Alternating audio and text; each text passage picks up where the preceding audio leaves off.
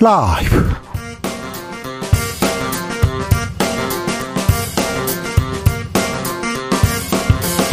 2023년 11월 7일 화요일입니다. 안녕하십니까. 주진우입니다.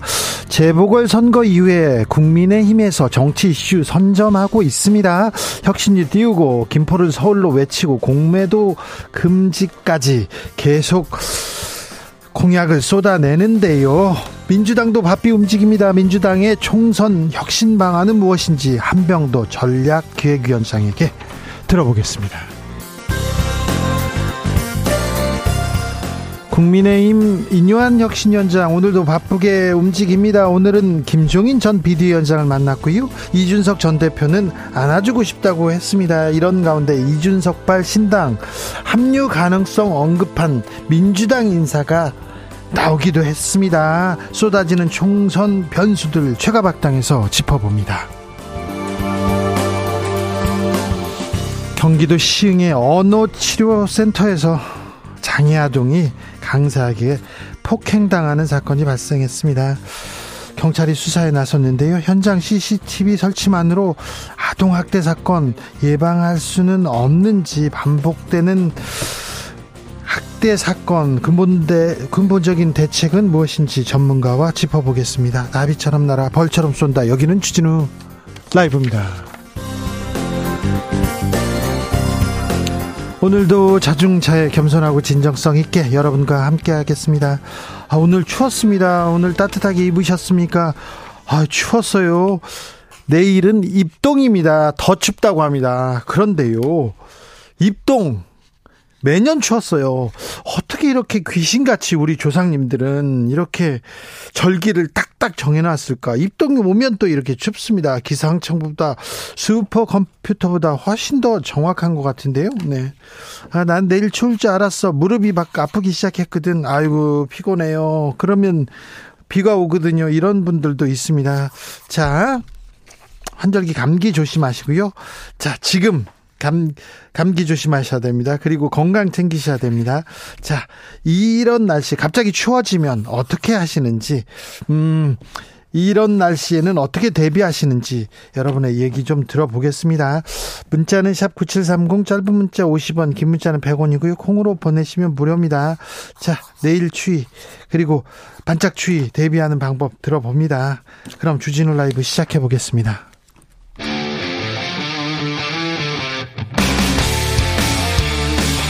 탐사보도 외길 인생 20년. 주 기자가 제일 싫어하는 것은?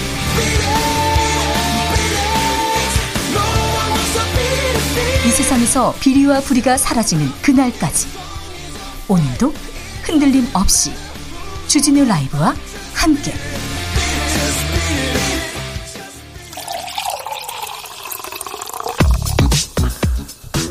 진짜 중요한 뉴스만 쭉 뽑아냈습니다. 주스. 정상근 기자 어서 오세요. 안녕하십니까. 공매도 금지 방침 어제 나오자마자 폭등했던 주식시장 오늘은 폭락했습니다. 네, 공매도 전면 금지가 시행된 지 이틀째인 오늘 코스닥 지수의 매도 호가 일시정지 사이드카가 발동했습니다. 어제는 매수 호가 일시정지 사이드카가 발동이 됐었는데요. 그러니까요. 네, 불과 하루 만에 주식시장이 냉온탕을 오갔습니다. 어, 사이드카는 오늘 오전 11시 48분에 발동됐는데요. 발동 시점 당시 코스닥 150 선물은 전일 종가보다 6.46%나 하락했었습니다. 네. 이 주가가 변동성이 이렇게 커져도 되는 걸까? 정부가 이런 걸 좀 막는 것이 경제 정책일 텐데 포퓰리즘이라는 비판은 계속됩니다. 정부가 종이컵, 플라스틱 등 환경 단속 유예한다고 발표했습니다. 네, 정부가 식당의 일회용 종이컵, 카페 플라스틱 빨대, 편의점의 비닐봉지 사용을 단속하지 않는다라고 밝혔습니다. 환경부는 종이컵은 사용 금지 조처를 아예 철회하고 플라스틱 빨대와 젖는 막대는 단속 계도 기간을 무기한 연장했다라고 밝혔습니다. 어, 이 조치는 지난해 11월 24일 시행된 일회용품 추가 규제 중 일부로 위반 시 최대 300만 원 이하의 과태료가 부과되는데요. 1년 계도 기간이 부여돼서 실질적인 단속은 없었습니다. 내일이면 늦으리 얘기했는데 내일로 또 미룹니다. 기후 위기를 위해서 탄소 중립을 위해서 우리가 뭘 하고 있는지 어떤 노력을 보이고 있는지 정부가 일단 미뤘습니다. 걱정하는 사람들 많습니다. 네. 걱정하는 사람들 많아요.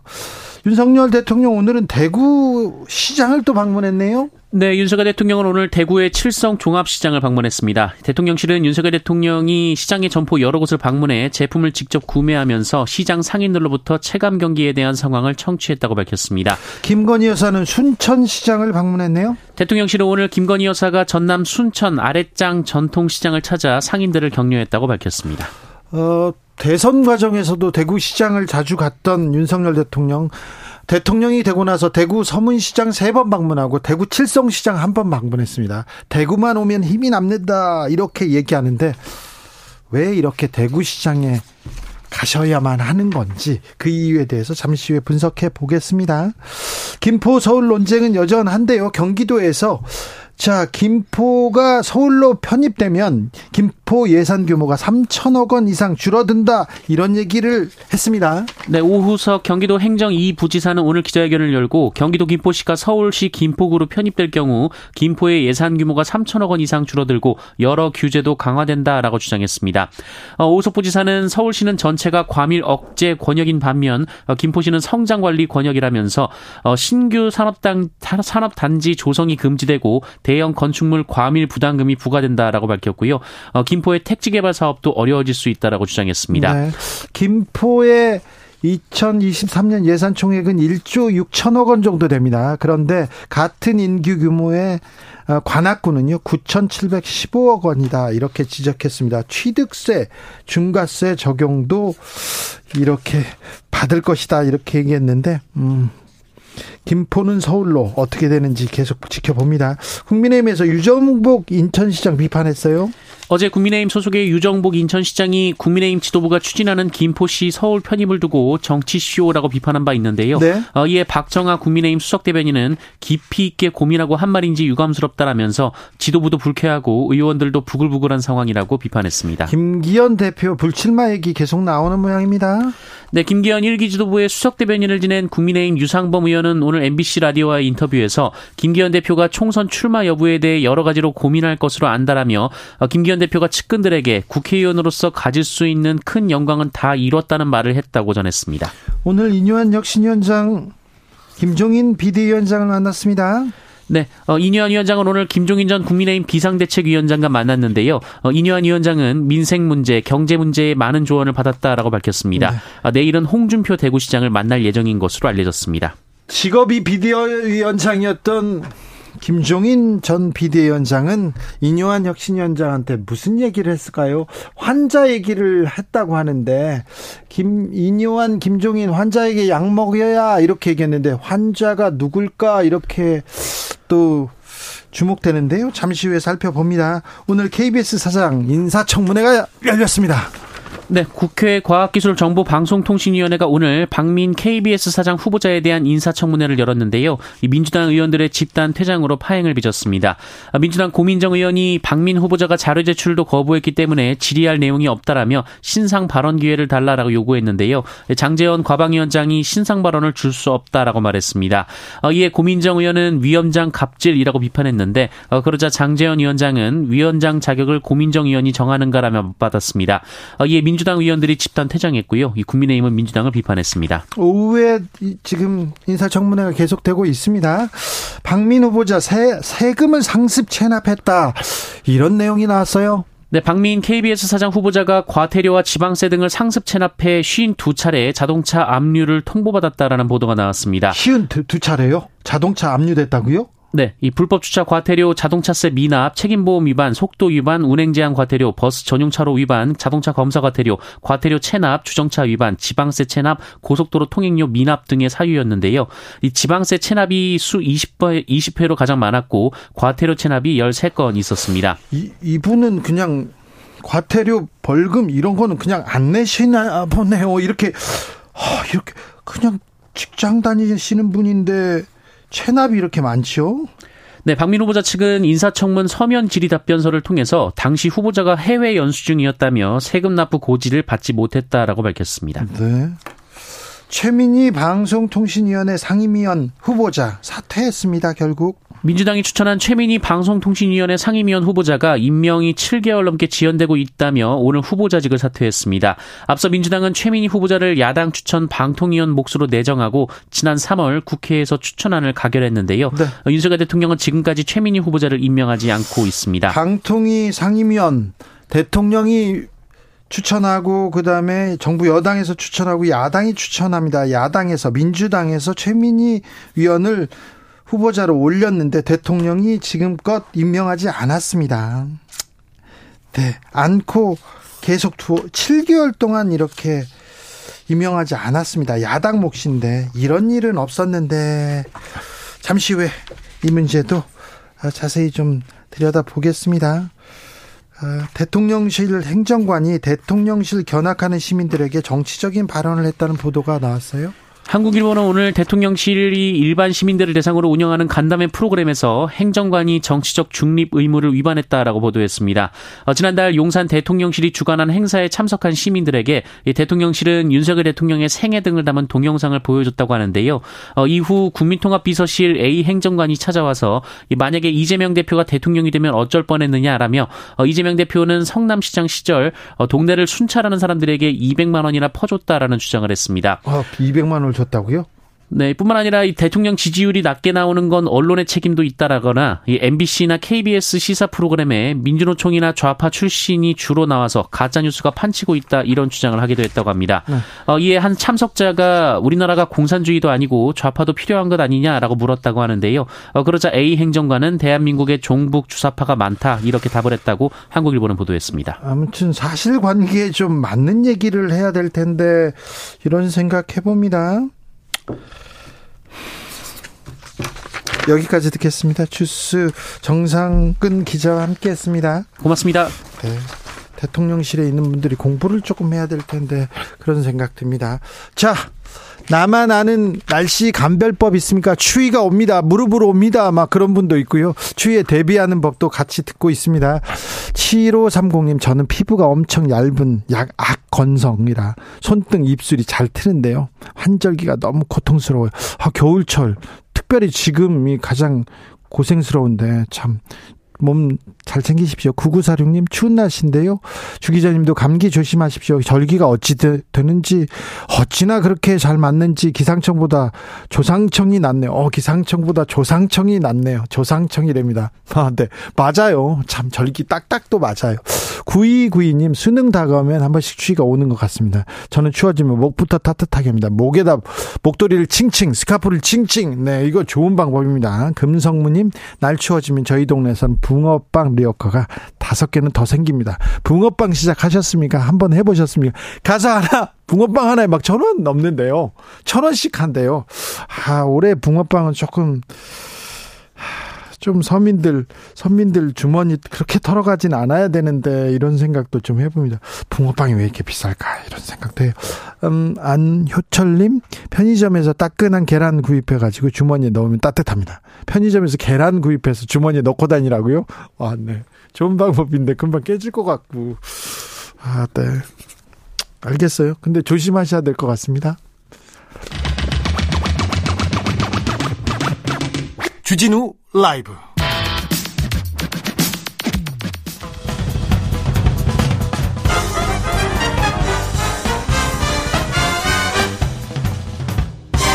훅 인터뷰. 모두를 위한 모두를 향한 모두의 궁금증 훅 인터뷰. 음, 강사가 7살 아이의 뺨을 세차게 내리칩니다. 아이가 휘청거릴 때까지. 이 강사 다른 아이 가슴을 또 주먹으로 때리기도 합니다. 최근 경기도 시흥에서 한 어, 언어치료센터에서 일어난 일인데요. 자폐 스펙트럼 장애를 가진 아이들을 30대 강사가 상습적으로 폭행했습니다. 이 아동학대 사건 계속 반복되는데 어떻게 방법이 없을지 좀 찾아보겠습니다. 공혜정 대한 아동학대 방지협회 대표 안녕하세요. 아, 네, 안녕하십니까. 이번 시흥 사건은 어떤 사건입니까? 간단히 좀 설명 좀 부탁드리겠습니다. 아, 네. 이 경기도 시흥시의 한 언어치료센터에서 30대 강사가 사방이 이렇게 막힌 개별 강의실에서요. 자폐 스펙트럼 장애로 말을 하지 못하는 이제 아동들과 이제 일대일 수업을 진행을 했는데 이제 상습적으로 이제 폭행을 가한 사실이 밝혀졌습니다. 네. 근데 이게 이 강사가 이렇게 아이들을 이제 폭행하는 게 아무 이유가 없어요. 이제 가만히 앉아 있는 아이도 뭐 따게 때리고 발로 차고 목도 조르고 뭐 밀치고 넘어뜨리고 이게 뭐 셀 수 없을 정도로 발견이 됐는데 문제는 이게 지난 9월에만 확인된 사실이라는 거죠. 그 이전에는 얼마나 많을지 짐작도 할 수 없습니다. 지금은 그 강사는 분리되어 있지요? 예, 그만뒀다고 하더라고요. 그만뒀습니까? 구속되지 않았습니까? 예, 구속은 되지 않았지만 아마 이제 처벌은 받을 것으로 예상이 됩니다. 왜 구속이 안 됐죠, 이런 사람이? 그러게 말입니다. 네. 아, 피해 아동들은 그 표현에 어려움을 겪고 있는 사람들이잖아요. 네. 그래서 이 사실 확인이 매우 어려웠을 것 같은데요. 그렇습니다. 이제 언어 치료를 받는다는 자체가 언어 표현이 어렵다는 말이잖아요. 네. 그렇기 때문에 이제 자폐 아동이나 발달 장애 아동들에 대한 학대가 늦게 발견되는 것도 이제 이런 이유 때문이고요. 네. 아마 문제의 강사도 언어 치료 센터에서 근무를 했으니까 아동학대 신고 의무자일 겁니다. 네. 그렇기 때문에 아동학대 신고 의무자가 아동학대를 저질렀으니까 그 재질이 더 나쁘죠. 예. 또한 장애 아동에 대한 상습 폭행이기 때문에 예. 아동복지법 위반과 더불어 장애인복지법 위반으로도 아주 강력한 처벌이 있어야 할 것입니다. 엄히 처벌해야 될 것 같습니다. 네. 근데 피해 아동들의 트라우마 걱정입니다. 아동들이 네네. 뭐 선, 선생님 그리고 어 30대 아니 남성만 보면 무서워할 것도 같고요. 어디 좀 네. 조치가 마련되어 있습니까? 아, 예. 아동 복지법상으로 이 이제 학대 피해 아동이나 또 가족, 또 가족뿐만이 아니라 행위한 사람 있죠. 가해자에 대한 상담 치료나 교육을 하도록 되어 있습니다. 네. 그런데 이 이제 그 아동보호 전문 기관의 예산에 따라서 이제 태- 치료 회계의 차이도 있고요. 어떤 데는 예산이 없다는 이유로 진행이 되지 않는 경우도 있, 있다고 합니다. 네. 음, CCTV가 이렇게 설치되어 있죠. 의무화되어 있죠. 네. 근데 CCTV 설치만으로 이런 학대 막을 수가 없는 겁니까? 왜 이렇게 아동학대 사건이 되풀이 됩니까? 그 CCTV가 어린이집에서 의무 설치가 된 게 2015년도였어요. 네. 그러니까 아마 처음 설치가 됐을 때는 인식을 하고 신경이 쓰였겠죠. 그런데 이게 한 7년이 지나다 보니까 이게 일상화가 되고 습관화가 된 거예요. 그러다 보니 자, 그 이제 아동 학대로 어 이제 그 행위자 분들하고 저희가 한번 인터뷰를 해봤는데 네. 인식을 못했대요. 그냥 일상적으로 하다 보니 오- 오히려 그 학대 그 비디오를 그 영상을 보고 본인들이 깜짝 놀라더라고요. 아니 근데 옆에서 동료가 그리고 주변 주변에서 이 강사가 학대하는 걸 몰랐습니까? 이게 많은 대다수의 경우가 동료 강 이제 이 경우는 개별적으로 이루어지기 때문에 개별 방에서 이루어지기 때문에 몰랐다고 할 수가 있겠지만 이게 지금 CCTV가 설치가 되었잖아요 그 방에 예. 그렇다면 이 관리 감독자가 CCTV를 자주 들여다 봤더라면 그렇죠. 더 일찍 발견할 수 있었겠죠. 네. 그렇다면 이 관리 감독자가 감독의 의무를 좀 게을리했다라는 뜻도 되겠습니다. 네. 정홍주 님도 관리자들도 처벌해야 됩니다. 얘기하는데 그 그렇습니다. 그렇습니다. 관리자들도 관리의 당연합니다. 책임을 져야 되는 것 같습니다. 당연하죠. 지금 경기 남부청에서 수사하고 있는데 여기까지 수사하기를 좀 기대해 보겠습니다. 네네. 음, 근본적인 해결책이, 해결책이 필요해 보입니다. 어찌해야 될까요? 아, 제가 이제 아동학대 예방 강의를 나가보면, 예? 어, 이게 아동학대예요? 이렇게 놀라서 반문하는 교사들도 꽤 있어요. 그러니까 아동학대, 그, 이제 신고 의무자들은 당연히 아동학대 예방 강의를 연일에 듣- 듣도록 되어 있는데, 문제는 지금 대부분이 이제 동영상만 보고, 클릭만 하면 이게 이수한 것으로 처리가 된다는 거죠. 네. 그렇다면 이게 제대로 된 교육이라고 볼 수가 없는 것이잖아요. 네. 그리고 아동학대에 대한 법률이 매년 바뀌고 있습니다. 그리고 학대 적용이 되기 때문에 이 아동학대 예방 강의라는 것은 뭐 이런 정보를 알려주는 것도 중요한 일이고요. 그렇지만 더 중요한 것은 그 받을 때마다 아 내가 이런 그 교육을 하는 그런 어떤 보육 교사 또는 교육자라는 어떤 사명감을 고취하는 데 굉장히 중요합니다. 네. 그렇기 때문에 저는 근본적으로는 이 아동학대에 대한 인식이라든지 네. 이런 올바른 아동학대에 대해서 알고 있는 예방 교육이 굉장히 중요하다고 생각을 네. 합니다.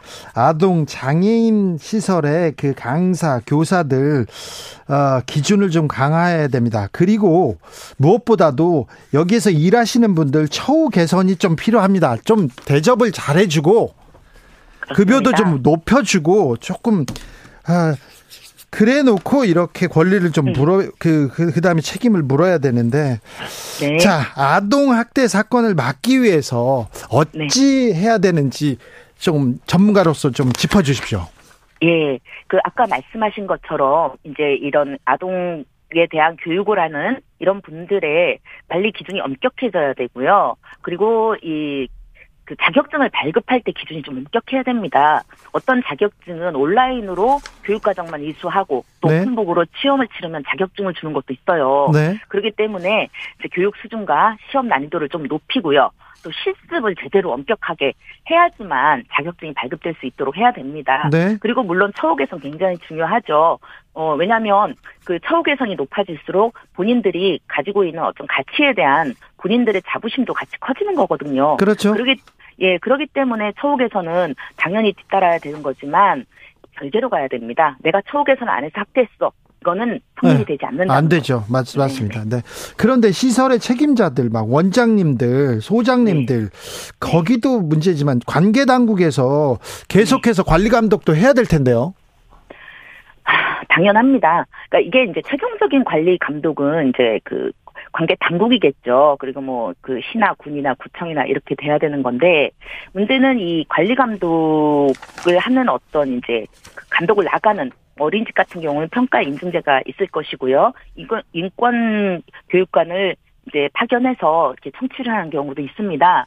그런데 이게 정말 제대로 불시에 점검을 하는 것이 아니라 언제 언제 나가겠다라고 고지를 하고 나가는 게 과연 효과가 있는 것이냐. 이거는 매년 저희가 의문을 제기를 하고 있는데도 불구하고 아동학대 관리 감독할 때 우리가 언제 어떻게 관리 감독하러 나가요? 이렇게 갑니까? 아니, 어린이집 평가 인증 같은 경우는 그렇게 하고 이제 고지를 하고 나가고요. 네. 이제 장애인 인권 감독관을 파견할 때도 마찬가지라고 알고 있습니다. 네. 그렇기 때문에 불시 점검이 굉장히 좀 필요하다고 생각을 하고 있어요. 네, 알겠습니다. 아무튼 아동 학대, 장애인 학대 있을 수 없습니다. 4222님께서 그런 강사 엄벌해야 합니다. 손, 손방망이 처벌이 문제입니다. 이렇게 지적하셨습니다. 이 사건이 불거진 지가 언젠데 아직도 수사를 하고 있는지 저는 좀 속도를 내서 빨리 좀 어, 여러 군데에다가 어떻게 처리했다는 걸 알려주는 것도 좋은 방법인 것 같다 이런 생각해 보겠습니다. 공혜정 대한아동학대 방지협회 대표였습니다. 말씀 감사합니다. 네, 수고하십시오. 교통정보센터 다녀오겠습니다. 김민희 씨.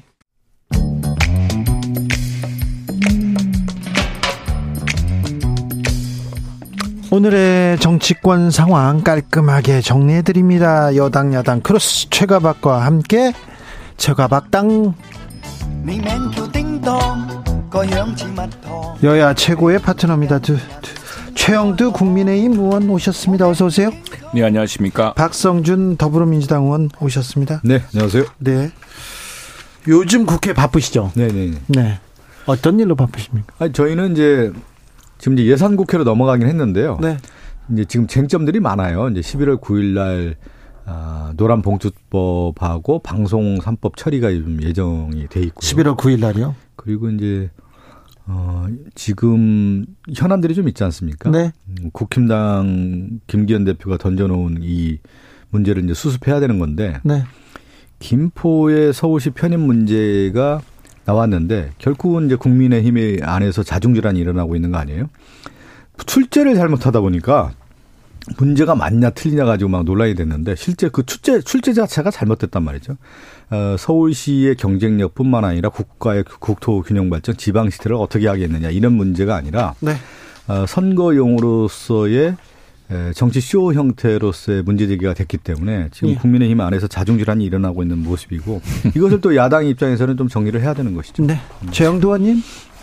그거는 저 김포 문제는 오히려 민주당이 자중질환을 겪고 있는 것 같은데. 미, 민주당이요? 음. 예, 예, 아니 예. 아닙니다. 저희는 민주당에서 민주당이 그런 것 같은데 지금 이 김포 문제는 지금 국토 우리가 사실은 음 김포 문제와 불거지는 그 시점에 어 대통령이 직접 참석한 국, 국토 균형 발전 계획에 대한 그 지방 자치와 네, 지금은 예. 지방 시대 이런 그렇죠. 얘기했죠. 했었죠. 그 경북에서 했나요? 해 가지고 각 우리 제 같은 경우는 제가 경남 도당 위원장을 하고 있는데 경남에 같은 경우에 경남에 그 네 거점 중심으로 해 가지고 산업과 관광, 문화, 의료복지 발전 계획 같은 것들 교육 같은 것도 해서 다 확인되고 있거든요. 그렇게 하고 있는 것인데 김포 문제는 좀 일반화하기는 어렵고 김포 문제는 좀 특별합니다. 저게 우리 김기현 대표도 어저께 의원총회에서 설명을 했는데 저게 우리 당에서 뭘 던졌다기보다는 이게 그 경기 민주당 경기지사가 지금 경기도가 지금 오히려 팽창하고 있지 않습니까? 경기 남북도 그 남북도를 나누겠다, 나누겠다 하면서 이게 경기도가 묘하게 그 경기도가 접경하지가 않고 인천하고 서울하고 접경하고 있습니다. 그리고 또 저 북쪽으로는 한강을 넘어서 고양시랑 있지만 사실은 땅으로 보자면 서울 인천과 접경하고 있거든요. 그런 그러니까 이게 지금 경기 남도도 아니고 북도도 상당히 그 어정점 위치가 되니까 그러느니 우리는 차라리 그러면은 서울로 편입하고 싶다라고 김포시장하고 김포시 의회 또 김포 시민들이 지금 뭐 어차피 생활의 8, 90%가 서울 연계다 해서 난 특별한 문제고요. 이거는 지역민들이 강렬한 요구하든가 이게 없으면은 나중에 주민투표로 결정될 문제이기 때문에 정치권에서 함부로 이야기할 수 있는 사안은 아닙니다. 함부로 얘기를 하고 있잖아요, 김기현 대표가. 아니 그러니까 아니, 김포 시민의 아니, 제가 얘기를 김포 드리잖아요. 시민들의 그 뜻에 이제 그러니까 뭐냐면 그 집권당의 당 대표 정도 되면은 사안의 엄중함이라고 할까요? 이런 문제에 대한 어떤 절차적 과정이라든가 그 과정에 대한 설명이라든가 그러면 어떻게 하겠다는 로드맵이라든가 이런 것이 구체적으로 나와야 되는데 지금 요번에 국회 운영위원회 과정에서 대통령 비서실의 답변 들어보십시오. 김포 편입 구성과 관련해서 당과 사전 협의한 적도 없다. 이런 중대 사안을 대통령실과 협의도 안 하고 그냥 그 김기현 대표가 지금 얘기 들어보니까 국민의힘에 있는 의원들을 누구하고도 상의해 본 적이 없다는 거 아니겠습니까? 그냥 어느 날 갑자기 그냥 던진 거 아니겠어요? 이렇게 정치를 김포에 아니, 가서 지금 김포 골드라인의 그, 아니, 그 과밀 문제 이런 등등이 심각하지 않았습니까? 그래서 아니, 김, 그리고 이 와도는 민주당 경기지사가 던지신 거예요. 아니, 경기 남북도 분할 때문에 시작된 이야기입니다. 아니 최영두 의원님 그건 솔직하셔야 돼요. 김기현 대표가 이거 제대로 못 해가지고 지금 폭탄 던져 나왔으니까 국민의힘 안에서 계속 지금 질타 받고 있는 거 아니겠어요? 어떻게 하려고 그러는지 모르겠어요. 국가 중요한 정책과 관련돼서 집권당 대표가 이렇게 던지듯이 그냥 무슨 뭐 누구에게 그냥 쉽게 무슨 선심성으로 하듯이 이런 정책을 한다라는 것 자체가 이건 뭐 책임지지 않는 모습이 그대로 드러나는 아니죠. 것이죠. 선심성이 아니고 지금 저희도 이제 경남 같은 경우에 어 지금 윤석열 정부 들어서 어 경남의 우주항공청 문제 또 부산은 산업은행 부산 이전 이런 걸로 해서 지방에 그러니까 수도권 일극화 시대에 갈수록 심해지는 일극화에 균형을 맞출 수 있는 다극. 근데 지방 균형, 뭐 지방 발전하고 그렇죠. 예. 메가 서울하고는 좀 반대 개념 개념 아닙니까? 메가 서울이 아니고 김포 서울 편입의 문제인데요. 이게 지금 아마 수도권 내부 과밀한 수도권 내부의 경기도와 서울의 문제가 되어서 그런 것 같은데 지금 그러다 보니까 이제 그 서울 같은 경우는 오히려 수도의 면적으로 치면은 인구의 인구라든가 등을 볼때 어, 주요 도시가 작다 뭐 이런 이야기 나오고 하는데 그건 뭐 서울과 경기도의 특수한 문제고요. 아니, 특히 경기도의 남북의 문제고 지금 우리 경남과 이제 부산의 경우에는 경남은 우주항공청 부산은 산업은행, 산업은행을 민주당 부산 의원들도 다 찬성하고 민주당도 선거 때마다 공약했는데 정작 진행을 하지 않고 있어요. 그렇죠. 같으면 산업은행을 부산으로 못 옮길 것 같으면은 이전에 그보다 더 중요한 국민 예, 국민연금의 그 자산 운용을 하는 엄청난 그걸 또 전주로 옮기지 않았습니까? 그걸 해서 국토 균형 발전을 이루어야죠. 그걸 아니, 집중하는 것이 우리 당의 정책이고요. 네. 저 문제는 좀 민주당이 수도권에서, 보니까. 수도권에서 좀 당혹스러워 가지고 자꾸 아니, 견강부회를 하고 있는데 아니 그게 아니라 지금 이제 곧뭐 진심 드러납니다. 관련된 얘기 하다 보니까 이제 메가 서울 얘기 나오고 또 메가 서울 하다 보니까 이게 이미 서울이 메가 시티인데 뭘 하냐 국토 균형 발전에 맞지 않다라고 하는 것이 이제 질타가 쏟아지니까 갑자기 논리적인 설명이 좀 안 되고 있어요. 지금 국민의힘 의원들도 그 얘기 하잖아요. 메가 메가시티라고 하는 부분에 있어서는 지방 발전을 위해서 그것이 필요한 건데 오히려 서울에 그러한 메가 서울로 했을 경우에 지방이 소외될 수밖에 없는 구조라고 하는 것을 계속 얘기하고 있지 않습니까? 메가시, 그리고 메가시티 라는 것은 민주당에서 먼저 아니, 제기를 했어요. 부울경 메가시티 를 얘기한 거죠. 지역의 발전을 위해서는 부울경 메가시티가 필요하다는 얘기를 했던 건데 지금 엉뚱하게 지금 메가 서울로 가다 보니까 메가 서울에 도대체 어떤 개념으로 이 얘기를 했는지도 모르고 지금 얘기하고 있는 거 아니에요? 네. 김포의 문제고. 아, 좀 제대로 뭐 좀 정책을 좀 발표하십시오. 이거는 뭐 우리 당에서 김경대 대표 말씀을 하시던데 매우 조심스럽게. 아니 아니 이건 이런 문제 아닙니다. 이거는 그 지역 주민들이 네. 지역 주민들이 굉장히 움직여서 그 주민들의 이제 그 의견에 응답하는 문제이고 결국에는 이건 사실 행안부 장관이 발동해 주민투표를 해야 되는 문제입니다. 그래서 간단치가 네, 않습니다. 간단치 않은 거죠. 왜 그러냐면 김포 문제뿐만 아니라 그 주변에 그러니까 하남, 김포, 의정부, 고양 아니죠. 그렇게 뭐 막 광명 다 얽혀 있는 문제기 아니, 때문에 이게 그게 정치권이 제기한 게 아니라 그 지역 사람들이 그렇다면 네. 우리도 그게 낫지 않느냐는 지역 주민들의 기대가 있는 김포 얘기는 여기까지만 네. 하겠습니다. 네. 네. 자, 재보궐선거 이후에 지금 국민의힘이 여러 이슈를 던지고 있습니다. 대통령부터 나부터 나서서 국민의 얘기를 듣겠다 하고 네. 아, 민심을 경청하겠다는 얘기도 했는데요. 지금 계속 대구에 가십니다. 대구 시장에 방문했고 오늘은 윤석열 대통령, 박근혜 전 대통령 사저에 이렇게 방문하셨어요. 왜 대구에 이렇게 가실까요? 대구 시장에 계속 가시고 계십니다. 대구에 지난 얼마 전에 간 얼마 거는 서문시장 갔어요 그때는. 아니 얼마 전에 간 거는 이제 바로 국토균형 발전 지방시대 그 이제 발표하러 그때고 그 마침 그때 아마 시도지사 모임이 경북에서 있지 않았나요? 그래서 그래서 이제 그리 가신 것 같고 또 대구에 왔습니다. 네.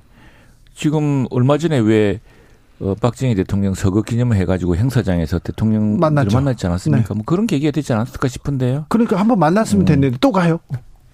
뭐 이야기할 마산 창원이 아니라 이제 이렇게 해석이 되는 것이죠. 이제 그 윤석열 대통령이 이제 하나의 설명은 집권 기반 자체가 흔들리고 있는 거 아니겠습니까? 그 반증이 이제 되다 보니까 집토끼를 확실하게 잡혀보자 하나 하겠다라고 하는 의지의 표현인 것 같고요. 그 결국은 이건 뭐냐면 대구 경북 TK 민심 자체가 흔들리고 있다라는 각종 여론조사가 나오고 또 그 민심을 전달하고 하는 사람들이 대통령이 얘기하지 않았겠어요. 그러면 대구 경북 민심도 만만치 않다라고 하는 것을 그게 아마 얘기를 했겠죠. 그러면 당연히 대통령이라 집권에 있는 세력들은 아, 우리는 다시 그래도 TK를 잡아야 되는 거 아니냐. 그 집토끼 잡으러 또 간 거죠. 그런데 이것이 악순환되는 거예요. 정치라고 하는 것은 확장 단계는 결국은 중도 외연 확정을 하는 거 아니겠습니까? 수도권 확장해야 되는 건데 다시 저 TK라고 하는 요새에 들어가서 안주하려고 하는 모습 자체가 국민들에게 어떻게 비춰질 수 있겠습니까? 그리고 정치라고 하는 것은 결국은 지역을 탈피하고 세계로 나가야 되고 국민을 하나로 묶어내야 되는 것이 정치 아니겠습니까? 그런데 지금 그렇지 못한 정치죠. TK로 지금 돌아가는 거고 지역을 갈라치기 하고 있는 것이 대통령과 집권 세력의 모습이기 때문에 네. 국민들의 질타는 계속 이어지겠죠. 최영도 의원님. 네, 아니 국민들의 그런 민심을 듣고서 특히나 예, 근데 그동안 좀 강구한 지지 기반이었던 대구 경북에서 어떤 민심의 변화가 있다면 그 민심을 들어가는 것도 당연한 거 아니겠습니까? 그리고 지금 얼마 전에는 우리 젊은이들도 만나고 또 지금 경기도하고 전체가 지금 교통 문제, 뭐 GTX 문제 이런 게 있기 때문에 그런 그 수도권, 예, 수도권 시민들의 어려움 현장을 찾고 민심을 찾는 건 좋은 일 아닙니까? 민심의 변화라든가. 아니, 민심을 듣는 얘기는 듣는다 좋죠. 그런데 일부러 조금 좀 비판적이거나 생각이 음. 다르다거나 나한테 조금 부족하다던가 그런 쪽에 가서 얘기를 하는 게 음. 정치인의 기본적인 어, 행보일 텐데. 지금 수도권이라든가 그, 그 급박한 문제가 있고 하는 것이고 다음에 그렇게 치면은 이제 광주인데 우리 당의 인요한 혁신위원장 그렇고 대통령도 그러시고 광주 행사 광주에 빠진 적이 있습니까? 오히려 우리 지역 같은 경우는 왜 광주만 너무 자주 가시느냐 이런 말이런도 있어요. 아 그런 얘기가 있어요. 당연히. 그럼요. 아, 인유한 혁신위원도 광주 가고 하지 네. 않았습니까? 네. 저는 그 지도자의 유형이 한 세 가지가 있다고 해요. 미래에서 온 지도자가 있고 현재 지도자가 있고 과거에서 온 지도자가 있는데 미래에서 온 지도자는 결국 국가의 비전을 얘기를 하고 네. 실질적인 어떤 성장에 대한 얘기들을 많이 하게 돼 있고요. 현실적인 지도자라고 하는 것은 현실의 실용주의 정책을 편, 편단 말이죠. 현재의 지도자는. 근데 과거에서 온 지도자들 같은 경우는 대부분 이념을 강조하게 돼 있습니다. 그리고 갈라치기 하고 있고 그것이 이제 윤석열 대통령의 리더십이 저는 과거형 지도자라고 하는 건데 그러면 국민들을 만나서 뭐를 해야 되면 현재의 실용적인 문제, 국가 현안에 대한 문제를 해결하고자 하는 답을 내놔야 되는 거예요. 그것 중에 하나가 뭐냐면 민생 경제 문제 아니겠어요? 그거 어떻게 하겠다는 얘기가 나와야 되는 거고 또 하나는 뭐냐면 이념을 탈피해야 되죠. 국가가 네. 앞으로 어떻게 가야 되겠느냐 얘기를 하고 미래 성장 동력을 얘기해야 되는데 지금 오늘도 그런, 그런 얘기 나온 거 아니에요. 운영위원회에서. R&D 예산 다 삭감하고 지금 청년 일자리 예산 다 삭감해놓고 정 대통령실 예산은 정작 늘리고 검찰의 특활비 예산은 늘렸단 말이에요. 이게 말이 되냐 이거예요. 제가 지난번에 얘기했죠. 제가 정무위원회에서 하는데 국가보훈부에 그 보훈 사람 보훈한 사람들에 대한 지원책을 줄여놓고 오히려 보훈부 교육 예산을 늘렸단 말이에요. 교육 예산 그것도 이런 정책을 가지고는 아이고, 도대체 예. 국가 운영을 할 수 있는 전체적인 비전이 안 보이기 때문에 그 제가 숫자, 그런 분들을 만나서 얘기를 들어야 되는 거예요. TK 가서 무슨 얘기를 듣겠어요? 잘한다고 하면 얘기 그렇죠. 듣겠죠. 그 민주당은 그래 놓고 다 달나라가 있습니까 지금 민주당에서 다 이렇게 지난 5년 동안 만들어둔 그 좋은 나라에 지금 있다 보니 생기 문제를 함께 풀고 있는 거 아닙니까? 근데 남의 문제처럼 그렇게 이야기하는 서운한데 네. 자 보십시오. 지금 왜 긴축을 할 수밖에 없냐 그러면은 첫 번째 그 다른 나라들은 확장 재정을 했다가 일찍부터 긴축을 했어요. 해가지고 상당히 돌아왔었는데 지금 국제금융기관이나 시정평가기관이 지금 우리나라의 가계부채라든가 그다음에 우리나라 국가 재정의 어저 국가 부채 확장 속도가 굉장히 빠르다고 걱정을 하고 있습니다. 우리나라가 개방 경제이다 보니까 그 신용 등급이라는 게 바로 그 국가 경제에 미칠 영향이 크거든요. 또 두 번째는 지금 경제가 전 세계적으로 안 좋다 보니까 수출이 옛날처럼 지난 정부가 물론 뭐 잘해서 그랬습니까? 지난 정부의 SK, 현대, 뭐 그다음에 삼성 이런 데서 어마어마한 천문학적 수출을 하면서 참 법인 시대 많이 거치고 했는데 지금은 수출 자체라든가 매출 자체가 줄다 보니까 이 세금 자체가 줄었어요. 그 세율 문제가 아닙니다. 다음 네. 세 번째는 자 그렇게 하면은 결과 방법은 국채를 발행할 수밖에 없는데 국채라는 걸 발행하면 또 국채 국채 조달 때문에 시중 금리가 오릅니다. 그러되면 결국 그게 서민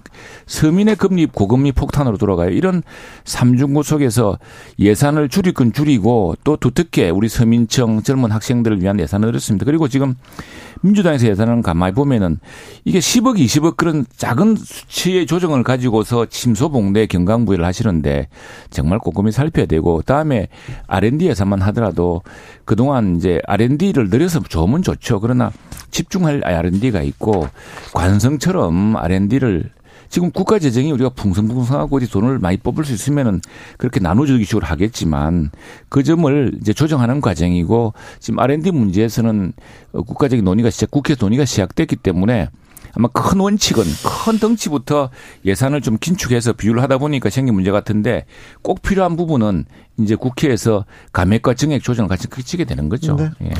저는 참 답답해요. 긴축 재정을 한다고 해놓고 긴축 재정을 왜 하는지도 제대로 설명을 못 하고 있고 네. 사실은 그러고 그러면서 그 예산 조정을 어디에서 선택과 집중을 하고 국가의 성장 동력을 어떻게 만들고 이런 것들에 대해서 국민에게 설명하면서 네.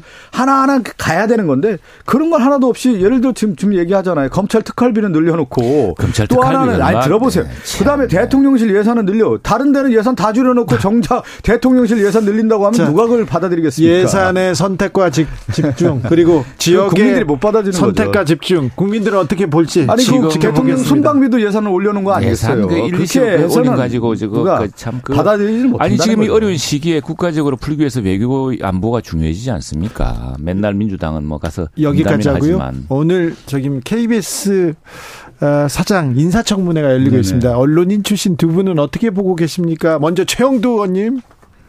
그렇지. 이, 게 뭐 아침에 좀 파행됐다면서요? 네, 아침에 파행됐어요. 예, 예. 고민정 의원하고 장재원 위원장하고 이렇게 설전을 주고 받더군요. 왜 장재원 위원장 청문회입니까? 왜 장재원 위원장을 상대로 그렇게 몰아붙여가지고 그런 자초를 하죠? 왜 고민정 의원을 가지고 그랬을까요? 누가 물었습니까? 장재원 위원장하고 아니 저 우리 내가 보니까 아닙니까? 상임위원장이다 보면은 발언 건데 저희도 상임위 보면 간혹 이제 그 의사 진행 발언을 통해서 네. 이, 이 의사 진행을 방해하는 경우가 들어 있습니다. 그래서 그런 것들을 통제하다 보면서 막 그런 TV 보면 다 알잖아요. 누가 그 TV 보면 알, 알죠. 장재원 위원장이 과잖아요. 뭘 과해요? 다 case by case. 지나치잖아요. 지나쳐요. 지나치고 KBS 박민 사장과 관련된 부분에 대해서 도덕적 검증하고 인사에 능력 있는 부분에 대해서 검증을 야당 의원으로서 인사청문위원으로서 당연히 하는 거 아니에요? 거기에 따라서 질문을 아니, 하는 야당, 것인데 야당에서 인사청문을 여기에서 장재원 의원 이 이렇게 방해하면 아니, 되겠습니까? 인사청문을 그리고 인사청문을 할 때는 하나하나 증거를 해야 되는데 그 옹호하는 거 아니겠어요? 박민 KBS 사장 관련해서 낙하산 인사 아닙니까? 낙하산 인사하고 지금 KBS 점령군으로 들어오는 사람인데?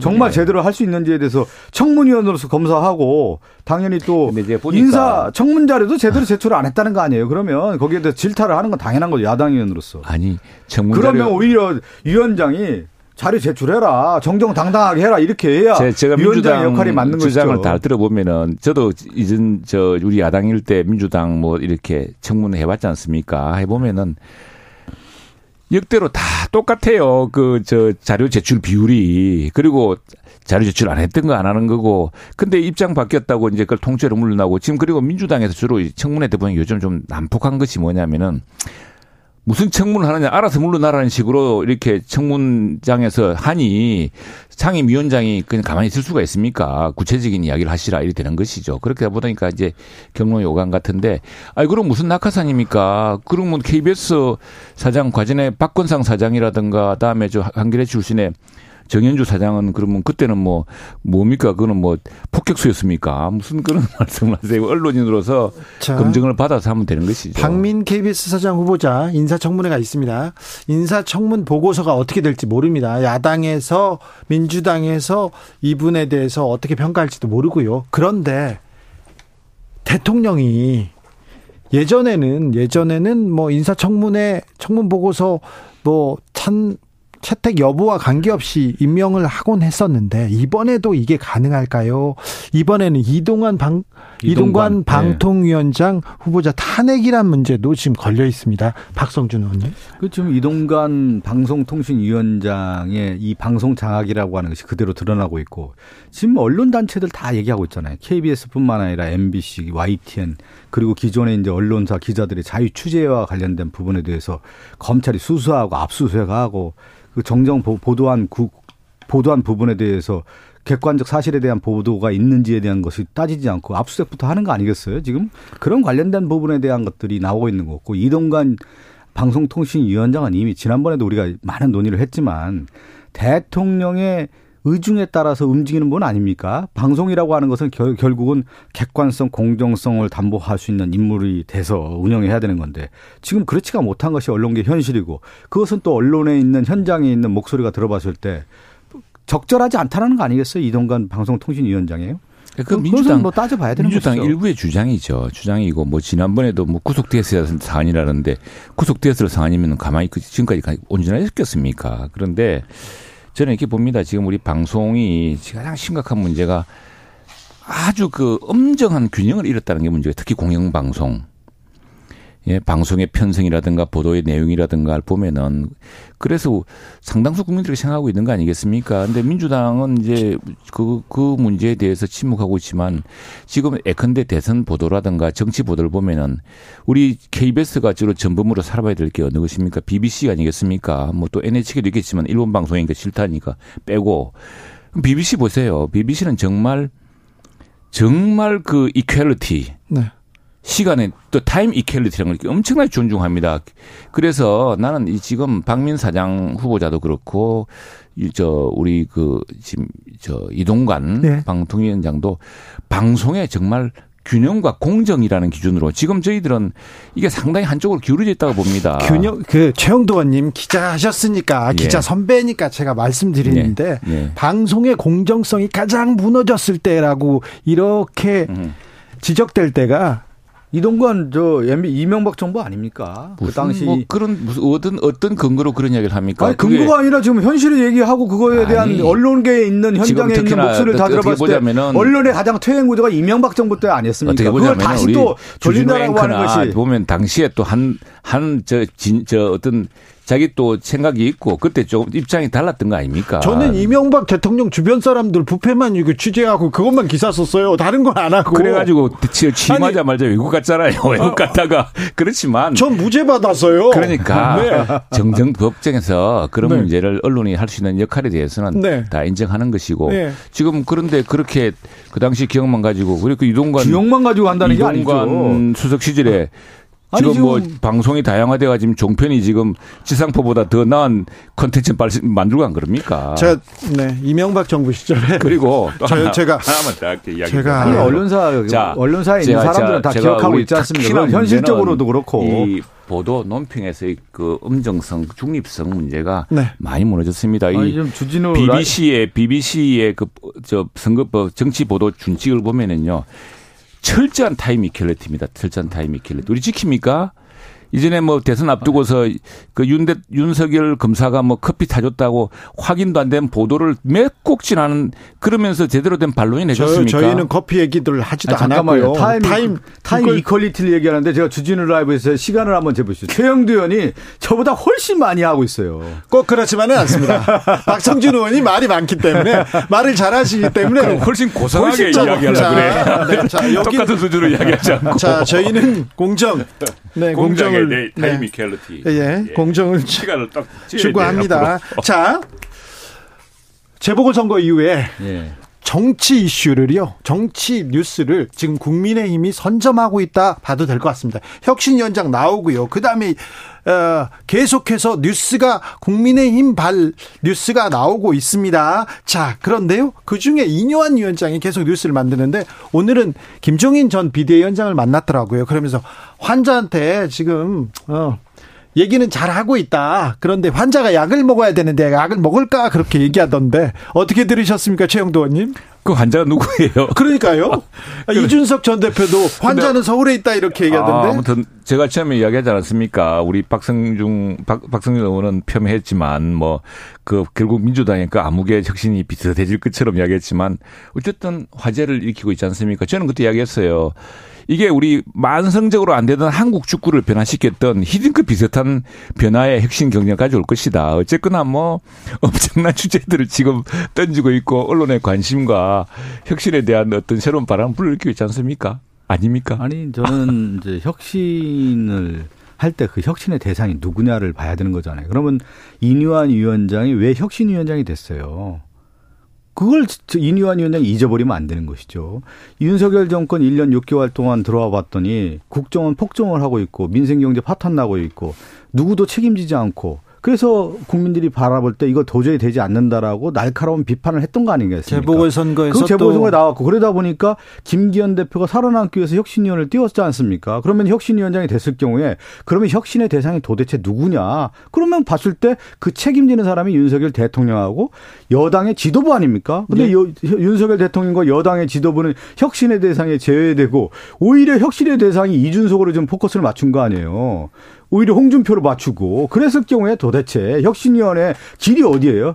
길 자체가 거꾸로 가고 있는 거 아니에요? 혁신이 아니라 그, 네. 저, 껴안으려고 이제 하고 있는 거죠. 뭐, 그래서. 그래서 왜 거기서부터 출발을 하냐 이거예요. 그거 자체가 어, 혁신의 출발을 초점을 외인을- 정확하게 맞췄어야 되는. 넓히려고 왜 책임을. 전 다른 쪽으로 돌리고 있고 시선을 돌릴 쪽으로 이고 있는데 지금은 왜 지금은 큰 화제를 불러일으키고 있잖아요. 자 지금은 이준석 신당 제3신당 얘기가 지금 가시화되는 것 같고 속도를 내고 있다 그렇게 하던데 이렇게 얘기하다가 이준석 전 대표하고 국민의힘하고 손을 딱 잡으면 어떻게 됩니까? 그럴 수는 없을 것 같죠. 왜 그렇진 않습니까? 그렇게 될 수도 없는 거고 이제 방향성은 워낙 다르기 때문에 어, 이준석 전 대표가 정당을 창당한다고 하면 정당의 창당의 명분이 있어야 되는 거잖아요. 그 명분은 뭐냐면 출발이 거기서 나오는 거 아니겠어요? 윤석열 대통령을 만들었더니 윤석열 대통령이 보수의 그 가야 할 길을 벗어나서 가, 가- 간다. 그래서 진정한 보수는 이준석이다. 이렇게 어, 선을 긋지 않겠습니까? 대구 그렇기 가서 때문에 이준석 전 대표가 그리고 또 비슷한 하나는 뭐냐면 이런 얘기했습니다. 거예요. 윤석열 대통령이 다시 대구를 찾아가는 건 뭐냐면 이윤석 대표가 그런 얘기를 하잖아요. 대구 TK 그 비만 고양이만 만들어 가지고 이게 어떻게 되겠느냐? 대구에서 그건 뭐냐면 얘기했습니다. 이준석은 자기가 고양이가 아니라 내가 호랑이가 돼서 TK를 대표하고 보수를 대표하는 정치인으로서 가겠다라고 선언하는 거 아니에요. 그러면 앞으로 보수의 분열이라고 하는 것은 그런 것이죠. 차기와 차기 대권에 대한 로드맵에 대한 거와 아, 그 다음에 보수의 가치를 누가, 기치를 누가 드냐에 대한 싸움인데 지금은 가, 윤, 이준석은 윤석열 대통령과 국민의힘의 지도부는 가짜 보수라고 하는 것을 엄, 선언하는 계기가 되는 것이죠, 이것은. 자, 재영도 시간 좀 드려야 됩니다. 의원. 음. 근데 이제 이 문제는 그냥 우리 당뿐 아니라 지금 양향자 의원 또 검태섭 전 의원 또 민주당 내에서도 뭐 새로운 신당설이 나오고 있지 않습니까?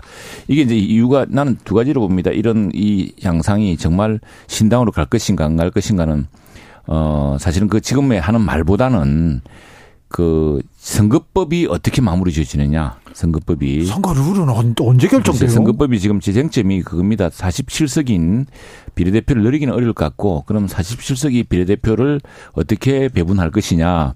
지금 현행의 법은 이제 서로 합의를 하지 못하면은 예, 합의를 하지 못하면은 전부 연동형으로 가게 되어 있습니다. 다음에 예. 선거법이 다음에 어떻게 되는지에 대한 부분을 그렇죠. 해석을 한번 저희들이 한번 얘기 저도 좀 다음 드릴게요. 시간에 하겠습니다. 네, 그 때문에 이제 전부 신당 이야기를 하고 네. 있는 거예요. 그 되면 3%만 넘었으면은 그렇죠. 예, 비례 아, 비례를 한 9석씩 받을 수 있거든요. 네. 근데 그걸 이제 노리고서를 하는 이야기인데 선거법 결말에 따라서 최영두, 예. 박성준 두 분 감사합니다. 네, 감사합니다.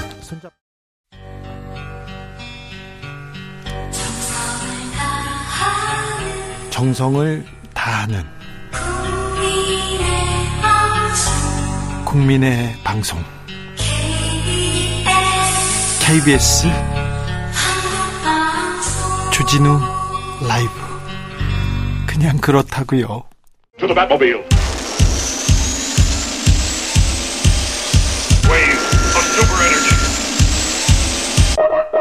주기자의 1분. 경남 진주시의 한 편의점에서 20대 남성이 의자를 들고 편의점 안으로 돌진합니다. 그리고는 20대 편의점 여직원을 무차별 폭행합니다. 직원이 신고하려고 하자 휴대폰을 빼앗아서 전자레인지에 돌렸다고 합니다. 그리고는 너는 머리가 짧은 걸 보니 팸이니까 맞아도 된다. 너는 많이 맞아야 된다 하면서 계속 주먹을 휘둘렀다고 합니다. 옆에 있던 50대 남성이 폭행을 말리자 이 남성은 의자를 던지면서 폭행합니다. 당신도 남자인데 왜 나를 돕지 않고 저 패미를 도와주냐? 이러면서 폭행을 이어갔다고 합니다. 50대 남자 남성은 어깨와 이마, 코, 오른손 골절 골절 상을 입었습니다. 그리고 신체 주요 부위를 물어 뜯겼다고 합니다. 여성 혐오가 노골화되고 있습니다. 일부 남성은 여성을 페미니스트다 이러면서 공격합니다. 사실 페미니스트 이 말 잘못된 말도 아닙니다. 성평등주의자라는 뜻입니다. 저도 페니, 페미니스트를 지향합니다. 나는 극단적인 페미니스트 이런 문구가 적힌 티셔츠도 샀어요. 그런데 잘 입지 않게 됩니다. 한국에서는 페미니스트라는 말이 남성 혐오자와 동일시됩니다. 혐오라는 단어가 되어버렸습니다. 온라인에서 여성을 공격하고 선동하는 단어가 되었어요. 그러면 일부 여성들은 또 한남이라고 비하하면서 경멸합니다. 서로 서로 이렇게 싸웁니다. 남성과 여성의 전쟁 같은 싸움. 이는 외국에서도 걱정하고 있는 분야이기도 합니다. 한국에서 머리를 짧게 자른 여성 공격 대상이 됐다. 영국 BBC에서 주목했습니다. 2021년도 도쿄올림픽에서 짧은 머리 안산 선수 온라인으로 학대당했던 내용을 이렇게 서술하면서 이렇게 적었습니다. BBC 내용 볼까요? 젊은 남성들 사이에서 반페미니즘 감정이 최근 몇 년간 증가하고 있다. 한국은 경제 선진국 중에서도 낮은 성평등으로 여성 근무 환경이 열악한 곳 중 하나로 꼽힌다. 특히 역차별을 당했다고 느낀 젊은 남성들 사이에서 반페미니즘 정서가 증가하고 있다. 이렇게 보도했습니다. 남녀 갈라치기. 이거 정치권에서 부추긴 측면이 있습니다. 지난 대선에서 어땠습니까? 여가부 폐지를 외치면서 국민의힘이 이용했다는 비판 나왔습니다. 결코 한 해서는 안 될 정책이었어요. 해서는 안 될 일들이었습니다. 그래서 이 감정이 더 격해졌는지도 모릅니다. 정부 여당이 된 만큼 사회 통합의 관점에서 나서야 됩니다. 이런 부분에 나서야 됩니다.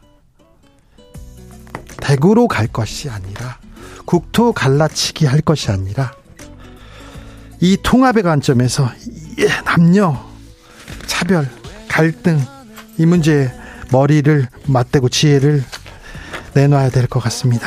주기자 1분이었습니다.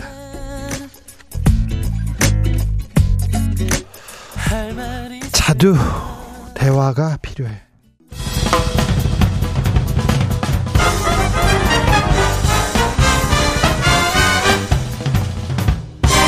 훅 인터뷰. 훅 인터뷰 이어갑니다. 더불어민주당 총선 기획단을 꾸렸습니다. 그런데 국민의힘이 지금 정치 이슈를 선점 하고 있어요. 혁신위원장, 이뇨한 혁신위원장 얘기만 계속 나오고요.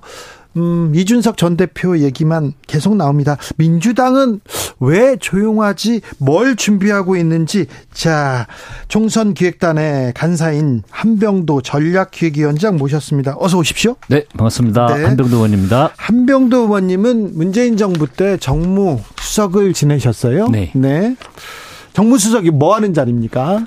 가장 중요한 업무가 국회와의 소통 업무입니다. 야당과의 소통이죠. 예, 네. 제 기억으로 어, 거의 오전에는 청와대에서 계속 회의가 있으니까요. 네. 회의가 끝나면 오후에는 네. 거의 국회 와서 살았던 야당 의원들 만나면서 그렇습니다. 네. 저는 뭐 원내대표뿐만이 아니고 네. 정말 야당 의원들 아마 87명 가량 제 기억으로는 네. 그렇게 만났던 것 같은데 네. 상임위별로도 만나고 그랬습니까? 초선 의원님 초선도 만나고 그래서 우리 국정 운영 방안에 대해서 다양한 채널을 통해서 소통하는 역할이 굉장히 중요합니다. 대통령실 정무수석이 지금 야당 의원들 잘 만납니까?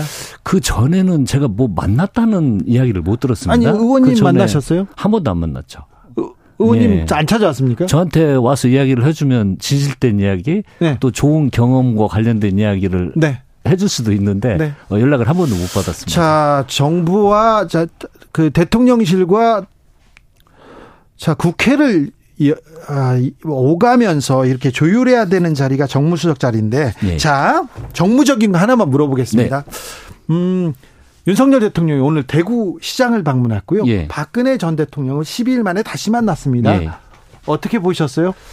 좀 조급한 것 같아요. 조급하다. 예. 최근에 여당에서 발표하는 막 그 공약들, 예. 이슈들을 보면 네. 많이 나와요. 준비가 안 돼 있습니다. 예. 그러니까 여당은 책임과 예.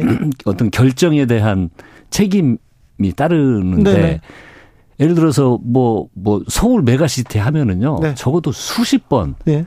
관련된 부처 예. 각 지자체 네. 토의를 하고 논의를 하고 그 다음에 정책을 발표를 하는 거거든요. 네. 그런데 이번에 보니까 아무 조율이 안 되고 그냥 막 발표를 하는 겁니다. 예. 한 예를 들어보면 뭐, 뭐, 메가시티였다가 뭐 또 최근에는 뭐 뉴시티라고 네. 바뀌고 어, 네, 뭐, 저, 용어도 지금 정리가 안 됐습니다. 네, 용어도 정리가 안 되니까 왜 민주당에서 가만히 있냐고 하는데 네. 어디에다 대고 대응을 합니까? 뉴시티에 대응을 해야 됩니까? 김포시 서울 편입에 대응을 해야 됩니까? 지금 민주당이 지금 김포 서울 편입론에 대해서 명확한 입장을 밝히고 있지 않다 이런 얘기가 나오는데 예. 그 이유가 거- 그런 겁니까? 아니 뭐가 정리가 돼서 나와야 진지하게 검토를 하는데 네. 막 던지는 겁니다. 아, 그래요? 아니 김포 같은 경우 그 서울 편입이 인천, 경기도, 예. 김포, 서울 다 얘기를 해야죠. 다 논의를 해야 되는데. 아니 인천시장은 나와서 말도 안 되는 소리라고 이렇게 하면 네. 대체 어느 장단에 저희들가 춤을 춰야 됩니까? 아. 그래서 저희들이 이야기했던 건 더 김포 시민들이 원하는 건 예. 5호선 빨리 해라. 네. 이것이 급한 문제이다 이야기를 했는데 이 정책 이야기를 먼저 말씀드린 이유가 뭐냐면 네. 강서 선거 이후에 급한 겁니다. 예. 여론이 불안한 거예요. 예. 그러니까 그냥 막 던지는 겁니다. 정책이 막 던지고. 네. 그럼요. 그럼 대구 간 것도 마찬가지입니까? 대구 일정이나 뭐 박근혜 전 대통령 만나고 예. 그런 일정을 뭐 할 수도 있는 건데 그걸 반복해서 계속하고 대구 오니까 마음이 편하다. 예. 이건 어떤 표심을 자극하기 위한 발언들이잖아요. 네. 지금은 그거 제가 지금 정무수석이면 네. 그런 현장 일정보다도 네. 가장 국민들이 지금 그 급하고 어려운 게 예. 물가 상승 문제 아닙니까? 네네. 돈을 쓰고 싶어도 쓸 예. 수 없는 위축이 되는 예. 고금리 예. 이런 문제들에 대해서 국민들이 강서 선거를 통해서 이러한 경제적 고통을 심판한 거거든요. 네. 그럼 요거 관련된 대안을 지금 제시를 하고 네. 관련된 사람들을 만나고 네. 국회도 야당이 안 만난다고 절대 탓하면 안, 안 됩니다. 네. 아니 저희들 청와대 있을 때 야당 만나자고 하면 야당이 만나자고 합니까? 그러면 찾아오는 거죠. 설명하고 네. 그걸 반복하고 어 그래야 대화가 되는 건데 그런 진실성을 좀 보였으면 좋겠습니다. 그래서 일에 집권 여당으로서 집행력을 높이려면 그런 국민 고통이 무엇인지 실제 파악하고 네. 국회에서 도움이 필요하면 네. 진실되게 예. 와서 논의하고 토의하는 장을 만드는 게 네. 현안을 해결하는 가장 좋은 방법이라고 생각이 듭니다. 문재인 정부는 우물쭈물하고 조율하고 회의만 하다 아무것도 안 했다. 그래서 윤석열 정부에서는 계속 밀어붙이겠다 이렇게 얘기하는 거 아닙니까? 아니 일을 하려면요 네. 책임을 따지려면 네. 국정을 책임지고 있다는 것은 하나의 정책을 결정할 때 예. 그 정책이 국민 모든 삶에 끼치는 영향력이 막대하고 지대합니다. 네. 그래서 그 국민 삶의 충격이 크기 때문에 네. 하나하나를 조심하지 않고 결정하면은요. 네. 그 모든 부담과 고통은 국민들이 안아야 되는데. 네.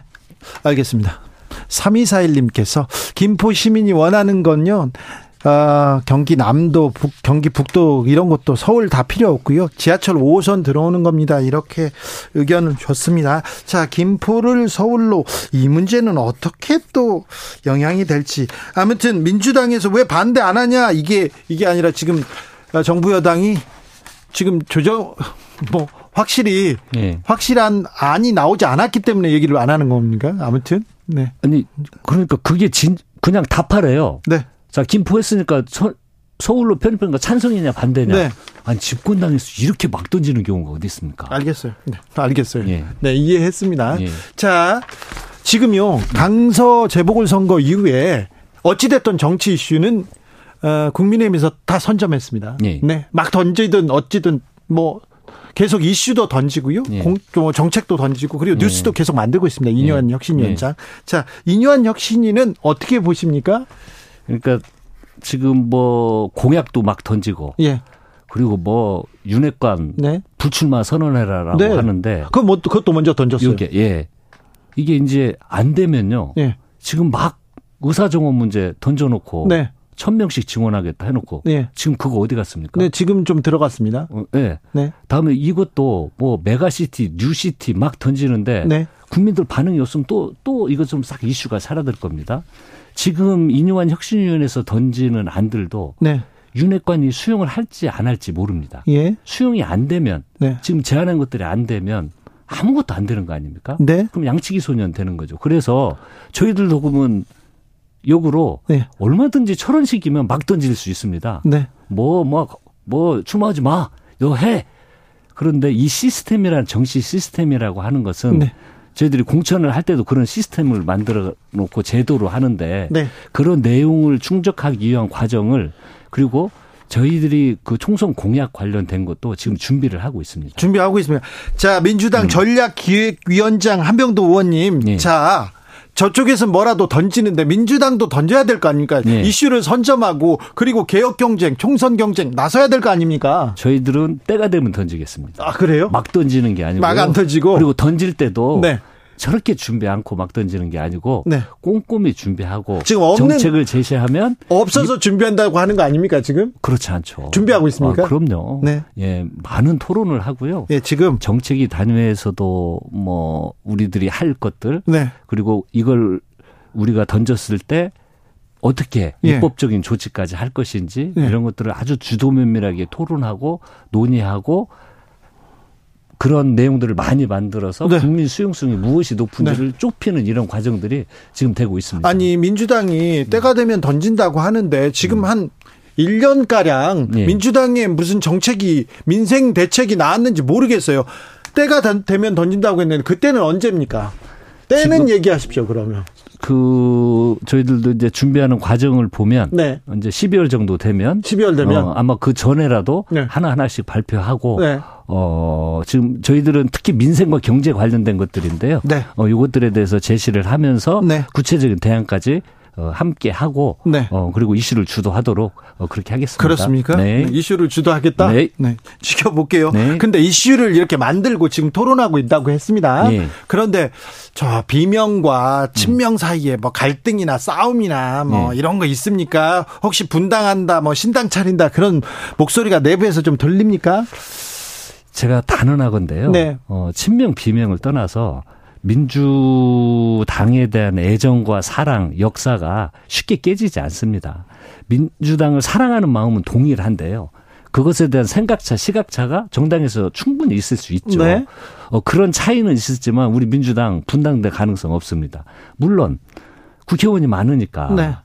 어떤 본인의 이해에 따라서 네. 다른 결정을 할 수 있는 가능성도 저는 거의 없다고 보는데 네. 그것이 집단화되거나 네. 실천적으로 이루어지거나 그럴 가능성은 어, 적다고 보시는 게 좋을 것 같습니다. 이상민 의원 뭐 대표적인 비명입니다. 이상민 의원은 음. 또 이준석 전 대표 만나기도 했던데요. 거기는 이준석 대표뿐만이 아니고 다 만나셔요. 아 다요. 예, 그 전에 뭐 양양자 의원도 만나고 네. 또뭐 금태섭 의원도 만나고 다 만나시잖아요. 네. 그런데 제가 오기 전에 전화를 해봤더니 전화를 안 받더라고요. 아 그래요? 그래서 지금 예, 한번 통화를 더 해보겠습니다. 알겠습니다. 예, 아 그러니까 집단적 움직임이나 그렇지 않습니다. 그런 건 없습니까? 네. 네. 근데 공천을 받지 못하는 사람들끼리 움직일 수도 있어요. 혹시 네. 어, 또 공천을 받지 못하는 사람들이나 일부에서 네. 내가 이재명을 지키겠다, 내가 네. 문재인을 지키겠다 하면서 당을 만들지 않을까요? 그렇지 않을 거라고 봅니다. 왜 그러냐면 어 저희들은 이미 그 국민들께서도 많이 알고 계시는데요. 시스템 공천이라고 이미 네. 제도가 다 정리돼 있습니다. 그리고 국회의원이 자 활동을 못 하고 이슈를 그 선점하지 못하고 네. 예를 들어서 우정 활동에 불성실하고 그러면 페널티가 적용이 됩니다. 네. 어 그래서 그 과정을 통해서 정리되는 거지 인위적으로 네. 누구 뭐 이쁘고 밉고 해서 걸러내고 어 이런 정당이 아니기 때문에 네. 어 그건 걱정 안 하셔도 될것 네. 같습니다. 조국 전 법무부 장관 내년 총선 출마를 시사했던데 어떻게 들으셨습니까? 예, 뭐 제가 아는 조국 수사님은 생각이 굉장히 깊으신 분입니다. 청와대에서 같이 일하셨어요? 예, 같이 일해서 굉장히 속이 깊으신 분이기 때문에 많은 고민을 하고 계실 거고요. 어 그리고 뭐 민주당에 뭐 해를 끼친다든지 네. 뭐 어려움을 주게 한다든지 어 그런 건 절대 하시지 않을 겁니다. 어 그런데 아마 이제 본인이 오늘 뭐 그 이야기를 하셨던데 예, 그건 좀 많은 고민 속에서 나온 이야기라는 생각이 들고 이 문제 어려운가 보네요. 어렵죠. 어려워? 예, 상당히 어려운데 한번 예, 의견을 나눠 볼 기회가 있으면 한번 나눠 보겠습니다. 자, 예. 민주당은 네. 그러면 내년 총선 준비를 잘 하고 있습니까? 착착 진행됩니까? 착착 진행이 되고 있습니다. 아, 그래요? 지금 총선 구획단, 기획단을 꾸리고요. 네. 어, 관련 위원회를 시기별로 어떻게 구성을 할 건지 예. 어, 아까 이번 총선 관련해 가지고 우리들이 아까 선점해야 될 이슈들도 이야기를 했는데 네. 그런 것도 기획하고 네. 어, 이런 거 차분히 준비해가고 있고요. 당내에서 친명이 다 해먹는다 이런 얘- 얘기가 막 나옵니까? 글쎄요, 그런 이제 우려들을 하시는데 이번에 기획단 꾸렸을 때 뭐 친명 기획단이다. 네. 어, 이런 이야기도 있었는데 그 의견들이 흔히 언론에서 분류하는 비명 의원들이 집단에서 이야기하지 않잖아요. 예. 그러니까 그건 이미 당의 주요 당직자들이 맡아서 총선 기획단을 짜는 거고 예. 그 구성원 몇 면을 보면 그 친명 기획단이라고 하기에는 동의를 그 당 내외에서 구하기가 어렵습니다. 네. 어, 그래서 뭐 분열되지 않을 거고요. 그 시스템 맞춰서 네. 어, 지금 총선 기획단은 그 총선 승리를 위해서 뚜벅뚜벅 걸어갈 겁니다. 정치자 이청덕님의 질문입니다. 이재 민주당 이재명 지키기만 바쁘지 민생은 뒷전 아니냐 이렇게 물어보는데요. 아니 이 민생 관련된 이슈에 대해서는 네. 오히려 여당보다도 네. 저희들이 그 이야기를 항시 어, 하고 있고 민주당이. 국회 다수 의석을 가진 정당으로서 네. 민생을 주도해야죠. 이 어, 서민들 살기 어렵다고 하는데 서민 정당으로 대, 대표해야 될 거 아닙니까? 그래서 최근에 그 정부에서 제기했던 어떤 민생 현안들 예. 저희들이 뽑고 있고요. 예. 어 그래서 그건 어, 그 전에 좀 부족한 부분이 있었으면 네. 좀더 주도력을 가지고 네. 민생 관련된 이슈에 대해서는 네. 저희들이 아주 과감하게 예. 좀 밀어붙이도록 그렇게 어, 할 거고요. 지금까지 좀 부족했어요. 과감하게 하십시오. 어, 더 과감하게 할 거고요. 그리고 예. 이재명 지키기만 하는 한다고 하는데 네. 그렇지 않습니다. 예를 들어서 그 이슈가 저희들이 국회 내에서 하는 이슈보다도 네. 검찰에서 이재명 대표에 대해서 저렇게 매일 소환하고 예. 그 구속영장 관련된 거 청구하고 요런 것이 전국 이슈처럼 부각이 되고 네. 어 이제 공격을 했는데 이제 거의 더 이상 공격할 게 없을 것 같은데 또 뭐 할지는 모르겠습니다. 그래서 이런 것들이 마치 국민들에게 검찰이 지금 무자비하게 공격을 하고 있는 것에 대한 네. 반응 대응들이 집중이 되니까 네. 그 지키기만 하고 있다고 그러는데 상임위나 이런 데에서 국정 현안 관련된 거 네. 저희들이 대안을 제시하고 있고 열심히 싸우고 있습니다. 이뇨한 혁신이 계속해서 윤핵관 물러서라 그리고 또 책임 있는 사람들 내려놔라 이렇게 계속 어. 그 주장하고 있습니다. 어찌 예. 될지는 모르겠지만 민주당도 이렇게 특권 내려놓기 나서야 될 거 아닙니까? 어, 저희들도 뭐, 그 혁신위에서 제안한 내용들이 있잖아요. 네. 이런 내용에 대해서 기획단에서 검토를 할 겁니다. 예. 의원들에 대한 뭐 20% 감점을 20% 그대로 유지를 할지 예. 혁신위에서는 30%로 확대를 하고 그걸 뭐 20%, 30%, 40, 40%까지 그 페널티를 주자는 주장도 있는데 이런 네. 걸 종합적으로 할 텐데요. 그 이번에 저희 총선에서는 이 뭐 신진 세력들 네. 청년 뭐 여성 그 새로운 인재 영입 네. 이것들을 통해 가지고 어 지금 이제 인재 영입위원회가 발족이 될 거고요. 예. 어, 이런 것들을 통해서 새로운 인물로 희망을 보여드리는 모습 절대 게을리하지 않겠습니다. 알겠습니다. 대표적인 친명으로 이렇게 꼽힙니다. 김두관 의원. 네. 김두관 의원이 이재명 당대표도 험지가라 이런 얘기를 하셨는데 네. 이게 그 당내에서는 어떤 파장을 일으키고 있습니까? 음, 아직은 저는 뭐 갑자기 들었습니다. 갑자기 갑자기 들었어요. 들었는데 이 당 대표는 그 지역구뿐만이 아니고 네. 전체 선거 구도를 보면서 어, 또 비례 뭐 전략 이런 걸 전부 검토를 하면서 판단할 문제인데요. 어 그것도 조금 어, 좀 서둘지 않았으면 좋겠습니다. 네. 예. 민주당은 서두르지 않네요. 서두르지 않지만 네. 예, 이제 저희들도 다음 주부터는 총선 기획단도 예. 내용물을 전부 발표를 할 겁니다. 다음 주부터. 총, 총선에서 임하는 앞으로 우리가 홍보를 민주당을 어렵게 어떻게 새롭게 네. 할 것이다. 네. 그리고 지금 현재 어떤 그 현재 룰 관련된 네. 쟁점 사항에 대해서도 전부 토의를 할 거고 생산을 할 거기 때문에요. 우리가 총선 기획단 모든 회의가 발표될 때마다 네. 어 저희들이 앞으로 어떤 흐름과 방향으로 어, 갈 것이라는 내용을 보여드리도록 하겠습니다. 알겠습니다. 네. 계속 보여준다고 하는데, 네. 좀 기대해 볼게요. 네.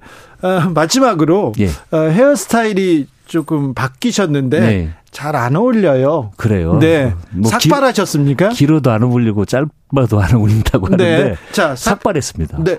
네. 어, 어떤 이유로? 이것도 이제 그 윤석열 정부의 네. 참 이렇게 이해할 수 없는 그건데 잼버리 네. 파행 이후에 네. 새만금 예산을요 네. 78%를 갑자기 깎아버렸습니다.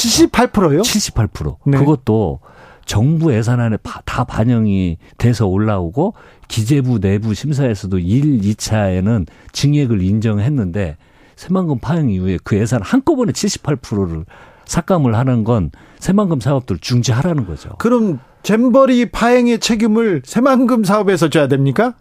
그러니까 지역에서 져야 됩니까? 납득이 안 그런 거고 오늘 160여 대 차량이 지금 오늘 국회에 올라왔다고 합니다. 네. 저는 100대 이상인 줄 알았는데 이 전북 도민들의 지금 분노는 아주 크게 달하고 있고요. 네. 이번 예산 심사 과정에서 꼭 복원을 시키려고 어 지금 민주당이 어 아예 당론에 네. 준하게 지금 결정을 했습니다. 정무적 판단을 한다면 예. 지금 대통령이 예.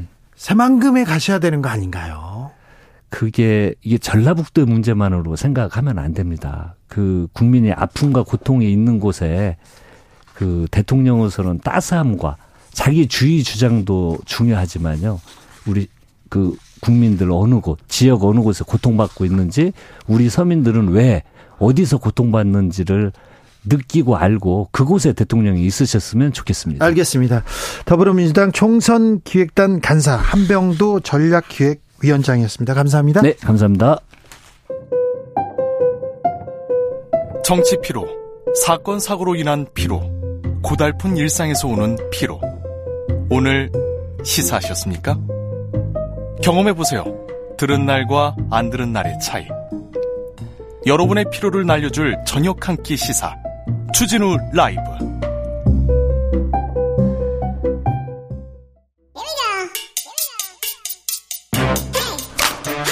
뉴스를 향한 진지한 고민 기자들의 수다. 라이브 기자실을 찾은 오늘의 기자는 은지혁이요. 시사인 김은지입니다. 오늘 준비한 첫 번째 뉴스부터 가봅니다. 네, 대법원장 공석이 길어지고 있습니다. 이균영 대법원장 후보자 낙마하고 그 다음에 누가 오죠? 네, 이제 이르면 이번 주 중으로 윤석열 대통령이 새롭게 지명할 거다라는 전망이 나오고 있는데요. 어떤 분이 지금 하마평 오릅니까? 예, 총 4명입니다. 언론에 나오는 이름인데요. 김형두 헌법재판소 재판관, 이광만 서울고등법원 부장판사, 그리고 조희대 전 대법관이 있고요. 그리고는 정영환 고려대 법학전문대학원 교수가 유력하게 꼽힌다라고 합니다. 그런데 대법원장 후보자는 국회 인준받아야 되는데 이게 또 만만치 않습니다. 네, 실제로 이균영 후보자 같은 경우에는 그 문턱을 넘지 못하고 예. 이제 후보자로서 이제 인사 끝나버렸었는데요. 네. 이제 그런 고민들을 대통령실도 하고 있는 것으로 보입니다. 현재 후보군 중에서 꼽히는 사람 중에서는 김영두 재판관이 이제 아무래도 지난 3월에 헌재 재판관 취임하면서 이미 당시에 인사청문회에서 여야 모두에서 적격 의견을 받은 바가 있기 때문에 네. 청문회를 통과할 수 있는 카드가 아니냐 이런 이야기가 나오고 있는데요. 자, 헌법재판관을 지금 대법원장으로 임명한다고요? 지금 헌법재판소 수장도 바뀌어야 되는데. 네, 그렇습니다. 지금 11월 13일에 인사청문회가 있을 예정인데요. 네. 이종석 헌법재판소장 후보자에 대한 인사청문회입니다. 네. 지금 유남석 현 헌법재판소장 임기가 10일이면 끝나거든요. 그러니까 어쩔 수 없이 지금 공백이 있을 수밖에 없는 상황이다라고 하는데요. 이런 공백이 발생할 경우에는 헌재 재판관들이 회의를 열고 소장 권한 대행을 선출하는데 과거에도 그랬던 적이 있긴 합니다. 네. 그래서 지금 이제 규칙에 따라서 최선임인 이은혜 재판관이 맡게 될 것으로 보이긴 하는데요. 이제 빨리 좀 들어와야지 여러모로 좀 공백이 없어지지 않을까라고 하는데 네. 또 청문회 쟁점이 있긴 합니다. 이제 아무 래도 윤석열 대통령과의 헌법재판소장 친분이 지금 여러모로 이야기가 되고 있는 사항인데요. 서울대 법대 동기고요. 막역한 사이로 알려졌습니다. 네, 이제 야당에서는 그런 점들을 좀 집중적으로 문제 제기할 것으로 보이는데 뿐만 아니라 자녀 임기가 1년밖에 남지 않은 상황이다라고 하거든요. 1년밖에 임기가 안 남았는데 헌법재판소장으로 올려주는 거 이거 그냥 명함만 명- 명패만 갈아주는 거 아니냐. 왜 1년밖에 안 남았는데 헌재 소장으로 낙점했을까? 이 문제가 좀 주요 쟁점으로 떠오르겠네요. 네, 뭐 물론 뭐 역할을 잘 하실 수 있을 수도 있는데요. 이제 또 인사청문회가 1년 후에 있어야 되는 상황이다 보니까 이러한 지적들이 나오는 것으로 보입니다. 대법관, 헌법 대법원장, 헌법재판소장, 헌법재판관 그리고 공수처장도 또 바뀝니다. 네, 지금 초대 공수처장 김진우 공수처장 임기가 내년 1월 20일까지입니다. 내년 1월까지 합니다. 김진욱 초대 공수처장 공수처의 열망, 국민적인 바람과는 달리 굉장히 역할을 잘 못하셨어요. 네, 그런 비판 많습니다. 네, 이제 수사가 잘 진척이 되지 못했다라는 지적들이 꽤 나오고 있는 건 사실인데 네. 이제 물론 본인은 이제 그 규모 조직의 규모와 예산이 부족했다라는 식의 이야기도 하고 있긴 합니다. 예. 예. 우선은 3개월 정도 남아 있는 상황이긴 한데요. 좀 상대적으로 넉넉한 게 아니냐라고 생각할 수 아, 있겠지만 그래도 지금 누군가를 또 선정해야 될거 아니에요. 네. 그 초대 공수처장 같은 경우에도 7개월 걸렸거든요. 네. 그런 상황을 보면 시간이 좀 부족한 게 아니냐라는 지적이 나오고 있는데요. 네. 내일 관련된 회의가 처음 시작된다라고 하는데 추천위원회는 당연직으로 한동훈 법무부 장관과 김상환 법원 행정처장이 들어가고요. 또 다른 인사들이 여당 야당에서 들어가서 총 7명 이 후보 추천위원을 들어간다라고 하고요. 아무쪼록, 이 중에서 네. 예, 두명 후보를 올리면 대통령이 한 명을 지명하고 청문회를 거칩니다. 아무쪼록 법과 원칙 또 양심적인 분들이 그 자리에 가서 좋은 역할을 좀 했으면 좋겠습니다. 저 당리당략 정파적이지 않고 공정하고 신뢰받고 그리고 국민을 위해서 그 자리를 이렇게 공직을 수행해 주셨으면 하겠습니다. 다음 뉴스로 가볼까요? 네, 대한항공 승무원이 산업재해 인정을 받았습니다. 방사선 노출로 산업재해를 인정받았습니다. 네, 예, 이번에 인정받은 사람은 대한항공 승무원 고 송아무개 씨인데요. 돌아가셨어요. 예, 숨진 당시의 나이가 이제 53살이었다라고 합니다. 26년 동안 객실 승무원으로 일을 하다가 2021년 4월 16일에 위안 판정 받은 지 한 달 만에 숨졌다라고 하는데요. 네. 연평균 비행 시간이 약 1022시간인데 그 중에 절반 가량이 미주, 유럽 노선 등 장거리 비용이었다라고 합니다. 예. 특히 이제 미주나 유럽 노선은 북극 항로를 이용하는 경우가 많은데요. 여기가 이제 우주 방사선 노출량이 다른 노선보다 많다 이렇게 알려져 있거든요. 우주 방사선이 이제 태양 또는 우주에서 만들어져서 네. 지구로 들어오는 방사선을 일컫는데요. 이번에 산재 인정이 처음은 아니고요. 이제까지 백혈병에 대해서는 항공 승무원에 대해서 산재 인정이 된 바가 있는데 이번에 방사선 노출도 지금 포함됐다는 거죠. 아, 위암이기 때문에 또 눈길을 끌고 있습니다. 산재 그- 판정에 대해서요. 자, 판정 이유 조금 더 알려주세요. 네, 근로복지공단에서 이제 업무상 질병 판정서에 나온 내용을 보면요. 고인의 누적 노출 방사선 양이 측정된 것보다 많을 수 있고 장거리 노선의 특성상 불규칙한 시간에 식생활을 하는 등의 요소를 종합적으로 고려할 때 신청인의 상병과 업무의 상당 인과관계가 인정된다라고 하는 겁니다. 어, 네. 네, 아무튼 피폭의 가능성에 대해서 네. 이야기를 하고 있는 것인데요. 이 문제에 대해서는 꾸준히 얘기됐는데 산재 판정을 받은 데까지 어, 오래 오랜 시간이 걸렸습니다. 근데 좀 의미 있는 결정 같습니다. 네, 물론 대한항공에서는 이제 승무원의 누적 픽폭 방사량 양을 연간 이제 규칙에 넘지 않게 관리했다. 6mSv 넘지 않게 관리했다. 이렇게 밝히곤 있는데요. 예. 하지만 이런 주장을 이제 공단이 받아들이지 않았다라고 하는 것이 포인트라고 볼 수 있습니다. 네. 이제 특히나 이제 해당 이제 승무원 같은 경우에는 부부가 함께 승무원이었다라고 하는데요. 네. 이제 갑자기 남편이 이제 한 달 만에 이제 숨지면서 이런 산재 신청에 굉장히 역할을 했었다라고 하고요. 또 이런 허- 항공 쉽지 않았을 거예요. 예, 불규칙한 업무가 굉장히 그 위암에 영향을 미쳤을 거라고 생각을 했다라고 하는 것인데요. 특히나 이제 혈액암에 이어서 위암도 이제 산재 신청이 됐다라고 하는 것은 좀 눈여겨볼 부분이다라는 지적이 나오고 있습니다. 네. 어, 대한항공에서 이 부분에 대- 대해서도 좀 신경을 써야 될 것 같습니다. 네. 아, 뭐, 자꾸, 뭐, 개인 질병, 개인, 개인의 뭐, 문제, 이렇게, 이렇게 미루지 말고 회사가 적극적으로 나서서 이 산재에 대해서 고민하는 그런 모습을 보여야 됩니다. 회사를 위해서도요. 그리고 또 직원들을 위해서 말입니다. 다음 뉴스는요? 네, 독일 대통령이 110년 전 식민지였던 탄자니아를 찾아서 사죄했다라고 합니다. 언제까지 사과할 거야? 막 이렇게 우리나라에서는 얘기하는데 110년 전 일을 또 사죄합니다.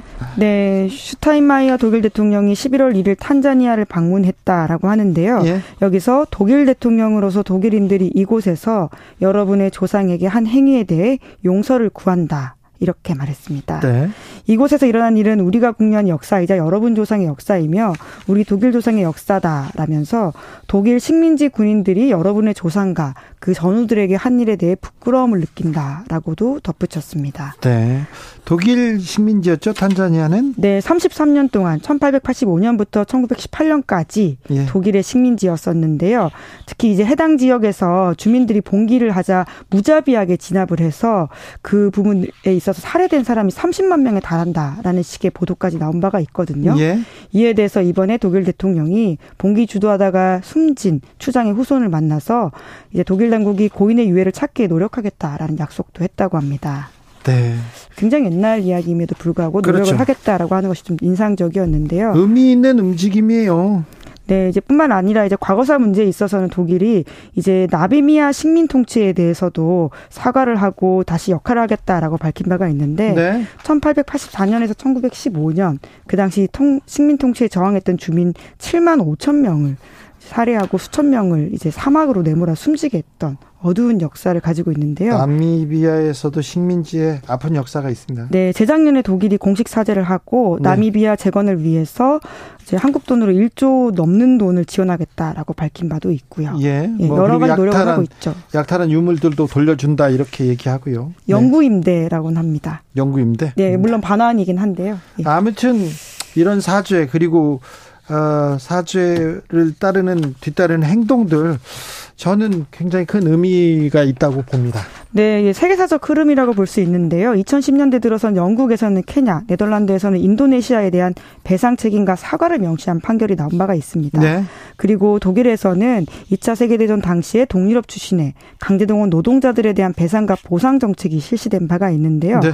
이런 식의 추세들을 가지고 좀 과거 역사를 제대로 저- 명시, 명시적으로 보고 나아갈 네. 수 있어야 하는 게 아닌가 싶습니다. 언제까지 사과만 할, 살아라고 할 거냐 뭐 이렇게 얘기하는 사람도 있습니다만 네, 전 세계적으로도 유럽에서는 지금 식민지 식민 통치 식민지배에 대한 사, 사죄 이어지고 있습니다. 시사인 김은지 기자와 함께 했습니다. 감사합니다. 네, 고맙습니다. 교통정보센터 다녀오겠습니다. 김민희 씨.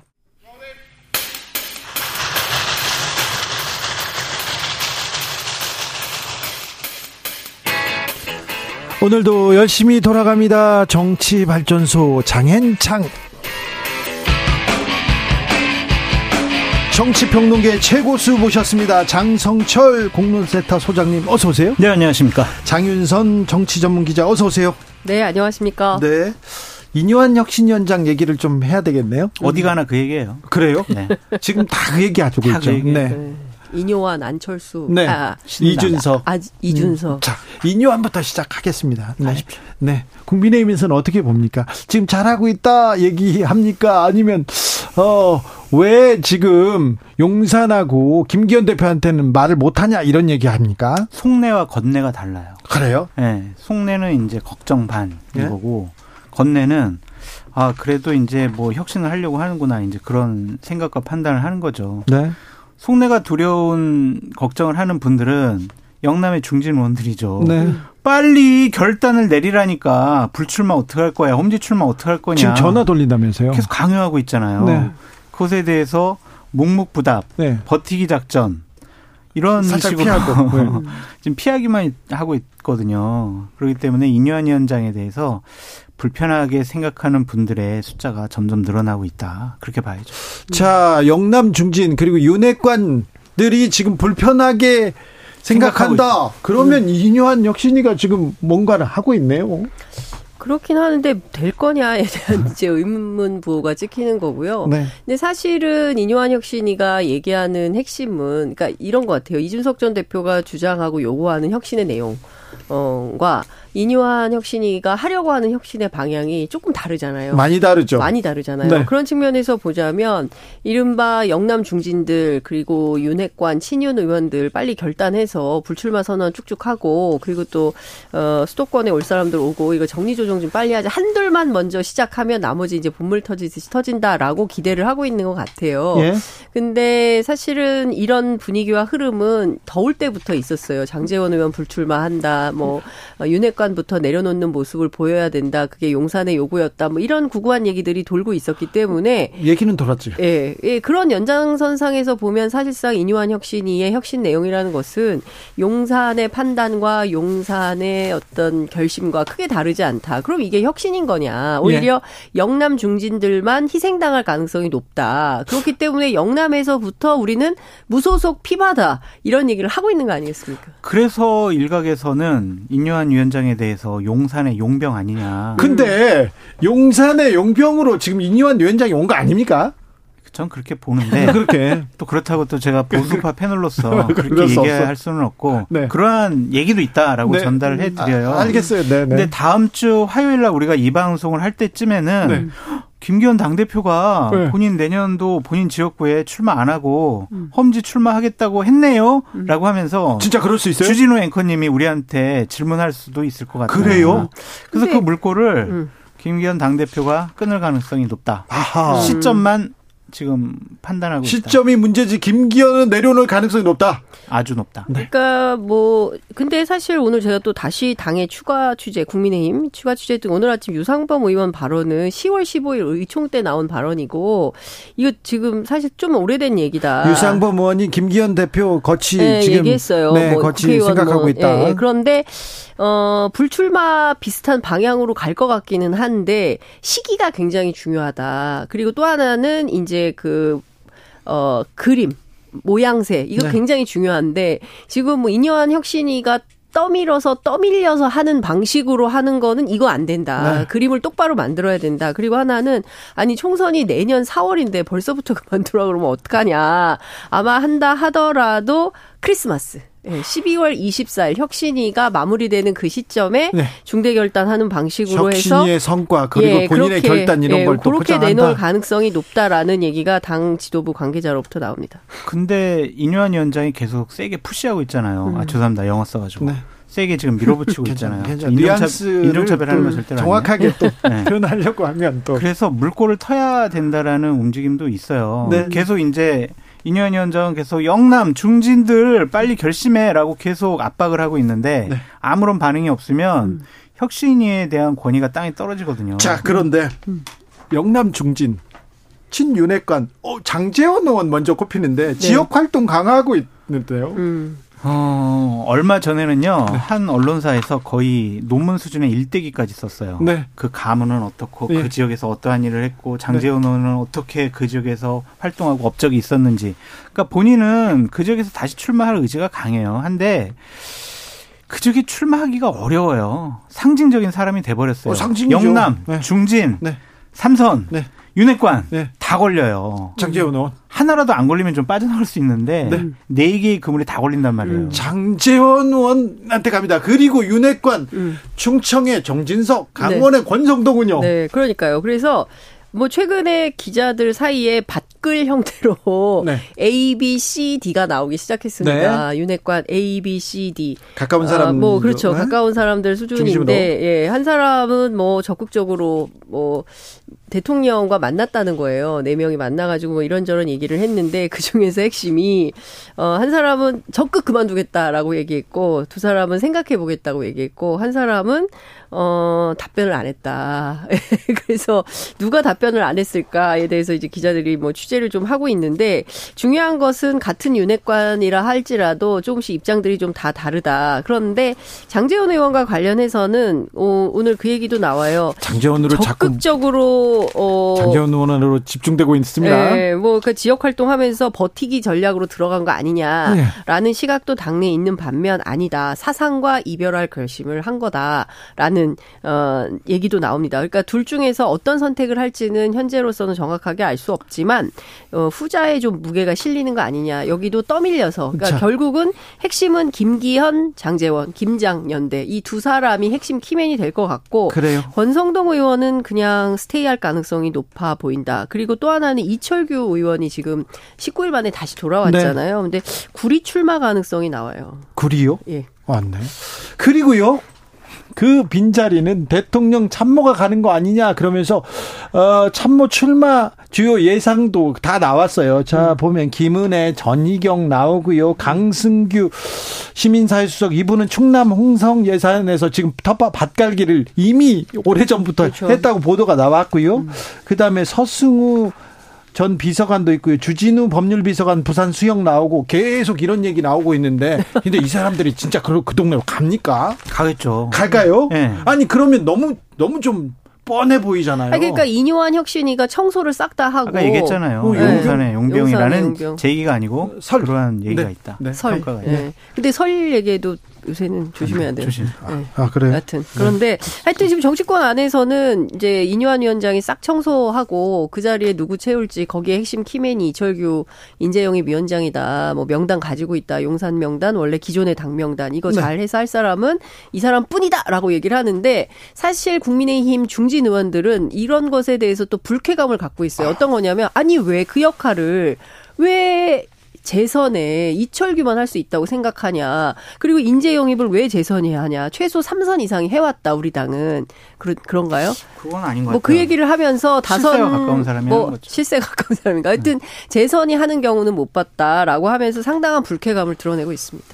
예, 무슨 비밀 명단도 아닌데 용산에서 명단 오면 받아서 하면 되는 건데 네. 굳이 그거를 이철규만 해야 된다고 생각해서 19일 만에 도로 돌렸다 이거 좀 심하다라고 장윤성 얘기합니다. 기자님이 국민의힘의 분란을 조장하는 것 같아요. 아니에요. 그러면서 지금 사실을 보도하고 있습니다. 그러면서 지금 이준석 주변에 제3신당 계속 지금 계속 속도를 내고 있습니다. 민주당 주변에서도 신당 얘기 나옵니까? 네. 자, 그럼 각 당 주변의 신당 얘기도 좀 부탁드릴게요. 그러니까 지금 이준석 신당은 어 지금 50%고 매일 1%씩 가능성이 올라가고 있다.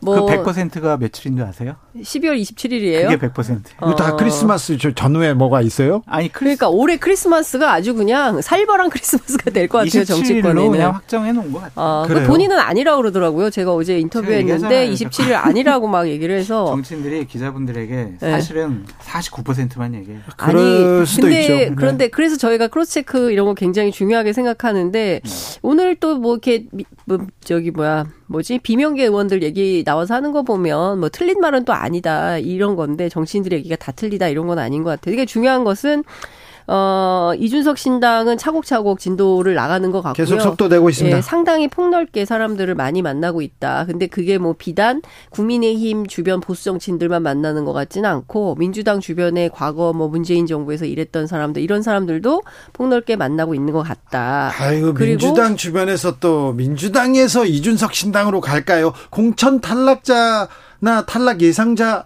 말고 갈까요? 그러니까요. 그 고얘기 제가 취재해 봤더니 뭐라고 얘기하냐면 아니 암만 그래도 우리가 비명이라 할지라도 그래도 어떻게 윤석열 대통령, 윤석열 총장을 대통령으로 만든 1등 공신인 이준석 신당에 우리가 가겠냐. 이건 너무 심한 억측이다라고 주장들을 하더라고요. 민주당에서 이준석 전 대표 요새 박수 치는 사람들이 많은데 예, 이준석 전 대표가 나서서 윤석열 대, 대통령 비판해 주고 국민의힘 비판하니까 그런 거지 또 손을 잡을까 거기까지는 좀 회의적인 사람들이 많습니다. 과거에 어떤 행적을 했느냐가 미래의 정치적인 행동을 결심하는데 장애물과 걸림돌이 되지는 않을 것 같아요. 그럴 수도 있어요.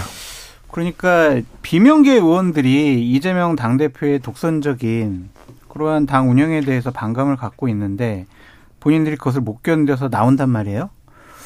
혼자 임무를 하기는 힘들 거예요. 약간의 차이점이 있더라도 어떠한 이 지역에 기반한 거대 양당의 이러한 정치 행태를 타파하기 위해서는 손을 잡을 수도 있죠. 네, 음. 같이 할 가능성이 좀 있어 보여요. 그래서 제가 이제 비유하는 것 중에 이런 게 있어요. 이제 산 비탈에서 눈덩이를 하나 굴리면은 눈만 뭉치진 않잖아요. 네. 약간 뭐 흙도 묻고 돌멩이도 묻고 그래서 눈덩이가 점점 커진단 말이에요. 네.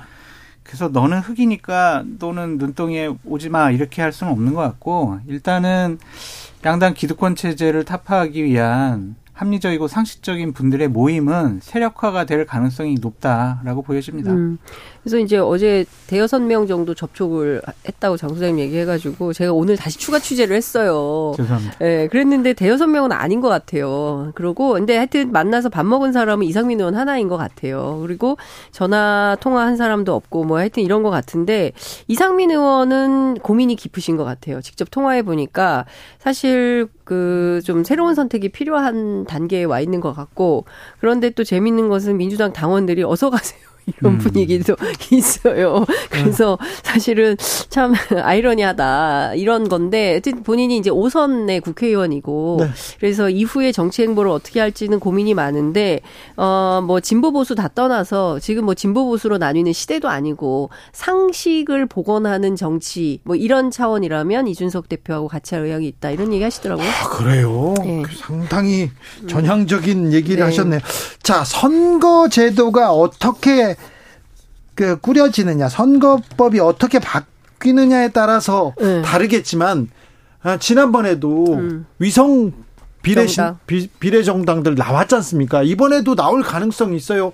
내가 더 윤석열을 지키겠다 그러면서 윤석열 친윤 정당이 나올 수도 있고요. 내가 이재명을 지키겠다 친명 정당이 나올 수도 있어요. 그리고 조국 신당도 나올 수 있죠. 당을 만들까요? 그 가능성이 제일 많이 나오던데. 진짜요? 아니 근데 본인은 말하지 않고 있어요. 예, 아니, 근데 뭐- 얘기하지 않고 있는데 근데 뭐 비법률적인 얘기를 하시는 걸 보면 했죠. 이거는 뭐 정치 총선 얘기죠. 네. 그래서 어, 민주당 국회의원들은 그 조국 전 장관이 정치적으로 크게 한 걸음 움직일 것 같고 예. 민주당에서 공천 가능성이 없기 때문에 아마도 신당을 만들 가능성이 있지 않을까라고 전망을 하고 있는데 본인은 아직 구체적으로 그래서 나는 신당을 하겠다. 라는 입장은 밝히고 있지 않은데 그 가능성이 높다는 전망이 나오고 있고요. 사실 선거제도를 어떻게 하느냐에 따라서 비례정당 가능성이 열리고 말고가 이제 그렇죠. 열리잖아요. 예. 그래서 지금 사실은 지금 그 정개특위에서 어 이대로 그냥 연동형 준 연동형 비례대표제로 갈 건지 아니면은 20대 이전으로 돌아가는 병립형으로 비례대표제를 가져갈 건지 이제 감론을박 중인 것 같고 국민의힘은 병립형 안 하면 우리 비례위성정당 만들다 만들겠다라는 입장이라는 거예요. 예, 예. 그렇게 되면 민주당도 안 만들 수 없고 네. 그렇- 뭐 그리고 사실은 이재명 대표에 대한 수사는 여기서 끝나는 게 아니라 내년에도 또 계속될 수 있잖아요. 네. 검찰에서 그랬을 때는 이재명 대표 입장에서도 어 다시는 가결표가 안 나오게 하려면 비례위성 정당 같은 게 필요하다라는 판단을 할 수도 있는 거 아니냐라는 얘기도 민주당 안에서는 나오고 있어서 어쨌든 선거제도 개혁과 관련해서 수많은 비례정당 논의가 진행 중인 것 같다. 그게 선거제도 개혁이 아니라 선거제도 개악이죠. 음. 자신들의 퇴행이죠, 당의 네. 유불리에 따라서 이 민주주의에 꼬신 선거 제도를 유리하게 불리하게 만들겠다라는 거는 저런 사람들이야말로 저는 정치권에서 퇴출되어야 한다는 좀 생각이 들고요. 네. 일단은 대한민국 정치가 거대 양당의 지역주의에 기반한 거대 양당의 정말 이 분열적인 정치의 행위로 인해서 국민들이 많이 힘들어하고 있거든요. 네. 그래서 이번 기회에 정말 좀 다당제를 대한민국 그 정치의 중요한 행태로 만들 수 있는 제도적인 개편이 필요해 보인다라고 생각이 드는데 안 할것 같아요. 네. 그래서 결국에는 자신들 표 더 많이 얻고 의석 많이 얻는 음.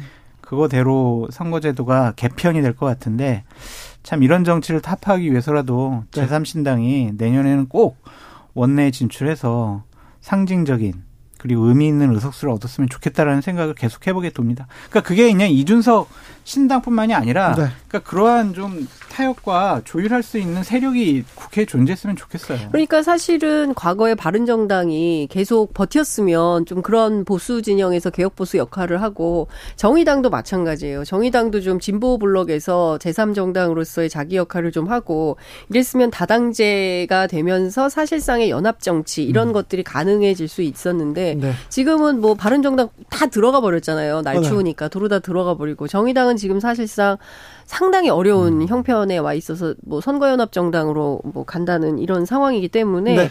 큰 틀에서 보면 제도의 개혁 없이는 네. 이 제3지대의 그 영속성을 보장하기가 굉장히 어렵다. 예. 그러니까 사실은 선거제도가 핵심이라고 생각해요. 그러니까요. 맞아요. 그래서 그 지금 어, 원외에 있거나 뭐 원내에 있지만 굉장히 소수 정당들의 경우에는 네. 연대에서 더 큰 목소리를 내서 지금 방식으로 병립형으로 돌아간다 이런 그 정치적 퇴행이 어딨냐라고 세게 문제 제기를 해야 된다고 봅니다. 자, 그런데 국민들이나 제3지대에서 계속 소리를 치더라도 이 거대 양당이 어떻게 받아들일지. 자기네들도 밥그릇인데 밥그릇을 놓으려고 할지. 김영삼 전 대통령께서 40대 기술론을 외쳤을 때 뭔 소리야? 젖비린내 나는 사람이 뭔 소리야? 이런 얘기를 했었고 BTS가 빌보드 차트를 완전히 장악하기 전까지만 해도 대한민국의 가수가 과연 전 세계에 1등할 수 있을까 에이. 그런 생각을 했었잖아요. 네, 몰래 카메라인 줄 알았죠. 네. 음. 그러니까 무모한 도전이라고 할 수가 있겠지만 이준석 대표가 제시한 이 화두 음. 이것이 정치권을 변화시키는 중요한 계기가 됐으면 좋겠다는 생각이 듭니다. 자, 정의당은 어떤 역할을 할지도 잠옷 궁금해집니다. 정의당은 왜 계속해서 하, 눈물이 나는지. 네. 자, 장성철 소장님. 예. 불과 보름도 안 돼서 네. 윤석열 대통령은 박근혜 전 대통령을 다시 만났습니다. 대구에 내려가서요. 시장도 갔고요. 그리고 김건희 여사는 순천으로 갔습니다. 어떻게 보셨습니까? 음, 두 가지를 나눠서 봐야 되겠죠. 네. 박, 어, 윤석열 대통령이 박근혜 대통령 만난 거는 흔들리는 TK 민심을 바로잡기 위해서 그리고 최경환, 우병우 이 두 분이 무소속이라도 대구 경북에 출마하려고 하거든요. 예. 그것에 대한 견제 여러 가지 의미로 봐야 되겠죠. 박근혜 대통령으로서는 유영아 변호사를 배지 달아줘야 되는데 유영아 변호사 좀 챙겨주세요, 대통령님. 음. 이런 서로 간의 이해관계가 맞아떨어진 것이 아닌가라는 생각이 들고 김건희 여사가 어 저렇게 좀 지역 다니면서 네. 지역 민심 듣고 어려운 서민들의 삶도 살피고 그런 것을 소록도도 비판하는. 것은 네. 좀 무리가 있어 보이고 어쨌든 잘하는 행보 같다라는 좀 생각이 듭니다. 장윤선 기자님. 그 어려운 민생 현장 나부터 돌아다닌다고 했어요. 근데 대구만 가요. 네, 대구에 가서 또 힘 나는 대구에 가면 아. 힘을 얻는다. 대통령? 네, 대통령. 그래서 저는 그 좀 모순이 있다. 그리고 정말 국민들이 초청하고 요구하는 이태원 참사 유족들은 가지도 않고 너무 one side하게 원, 본인이 원하는 방향으로 하는 거 아니냐. 그리고 대구에 간 것은 앞서 장수님 말씀하신 대로 그 내년 총선 앞두고 사실은 TK의 뭐 신친박 연대, 무소속 연대 이런 흐름이 잡힐 수가 있잖아요. 거기다가 이준석 신당 나오죠. 이러면 보수의 분열이 어 자명한 상황이 되기 때문에 최소한 보수 민심을 좀 잡고 무소속 연대는 최소화하는 차원에서 제가 듣기로는 최경환 경제부총리 전 음. 그다음에 유영아 변호사 두 사람을 박의목 그러니까 박근혜 전 대통령 몫으로 공천 좀 줘라 뭐 이런 얘기가 있다는 설이 있어요. 하여튼 이게 뭐 사실인지는 줄까요? 모르겠지만 이런 얘기가 좀 있고요. 예. 그 다음에 김건희 여사는 오늘 전 이 현장 그 보도 보고 참 그랬는데 뭐 시래기를 좋아해서 다 산다고 그런 얘기도 하고 막 그랬던데. 순천시장에서요. 예, 그리고 뭐 이제 민어 서대 이렇게 보면서 근데 상인이 계속 얘기하는데 잘 안 듣고 얼마예요? 뭐 이제 이런 얘기만 하는데 민어 여섯 마리에 5만 원이고 서대는 3만 원이다. 그러면 더하면 8만 원이잖아요. 근데 김건희 여사가 그럼 10만 원이죠? 이러면서 웃었, 웃었다는 거예요. 그러니까 상인이 아니요. 계산 정확히 해야 됩니다. 8만 원이다. 이러면서 앞으로 열심히 살겠다 얘기를 했대요. 근데 저는 이런 태도가 오히려 뭐 이게 마치 무슨 봐주는 식으로 어려운 상인들 봐주는 식으로 이런 방식으로 하는 게 옳은가에 대한 문제 제기를 할 수밖에 아니, 없을 것 우리나라에 같습니다. 덤 문화가 있잖아요. 이게 덤하고 다르지 아니, 계산하는 상인이, 거하고 상인이 더 줘- 물건 좀더 아니, 아니. 드리는 것도 덤이고 그러니까 여기 민어 한 비용을- 마리에 만 원인데 여섯 마리에 오만 원, 한 마리는 덤이에요. 아니 그러니까 네. 비용을 지불하는 쪽에서도 네. 추운데 나와서 고생하시니까 네. 좀 비용을 더 드리는 것도 덤이라고 생각할 수 있죠. 아이 뭐 음, 그런 것까지 덤이 아니지. 비판해요. 아니 근데 저는 이 지금 이런 쭉 상황을 보면 뭐 할인도 하고 뭐 어쩌고 저쩌고 음. 얘기가 나오긴 하는데 네. 과연 이분이 살림은 하실까? 밥은 스스로 하실까? 이런 네. 생각도 좀 듭니다. 대통령이 차라리 이- 순천 음식은 네, 뭐 음식, 대통령이 저 한다는 시- 거잖아요. 시장에서 사, 고 그런 네. 얘기를 좀 더 하셨으면 좋았지 않을까 그런 생각도 해봅니다. 그러니까 일종의 민생 현장을 간다면서 그림만 만든다는 생각이 든다는 겁니다. 장윤성 기자였습니다. 그리고 장성철 소장님 감사합니다. 감사합니다. 네, 고맙습니다. 저는 내일 오후 5시 5분에 돌아옵니다. 지금까지 주진우였습니다.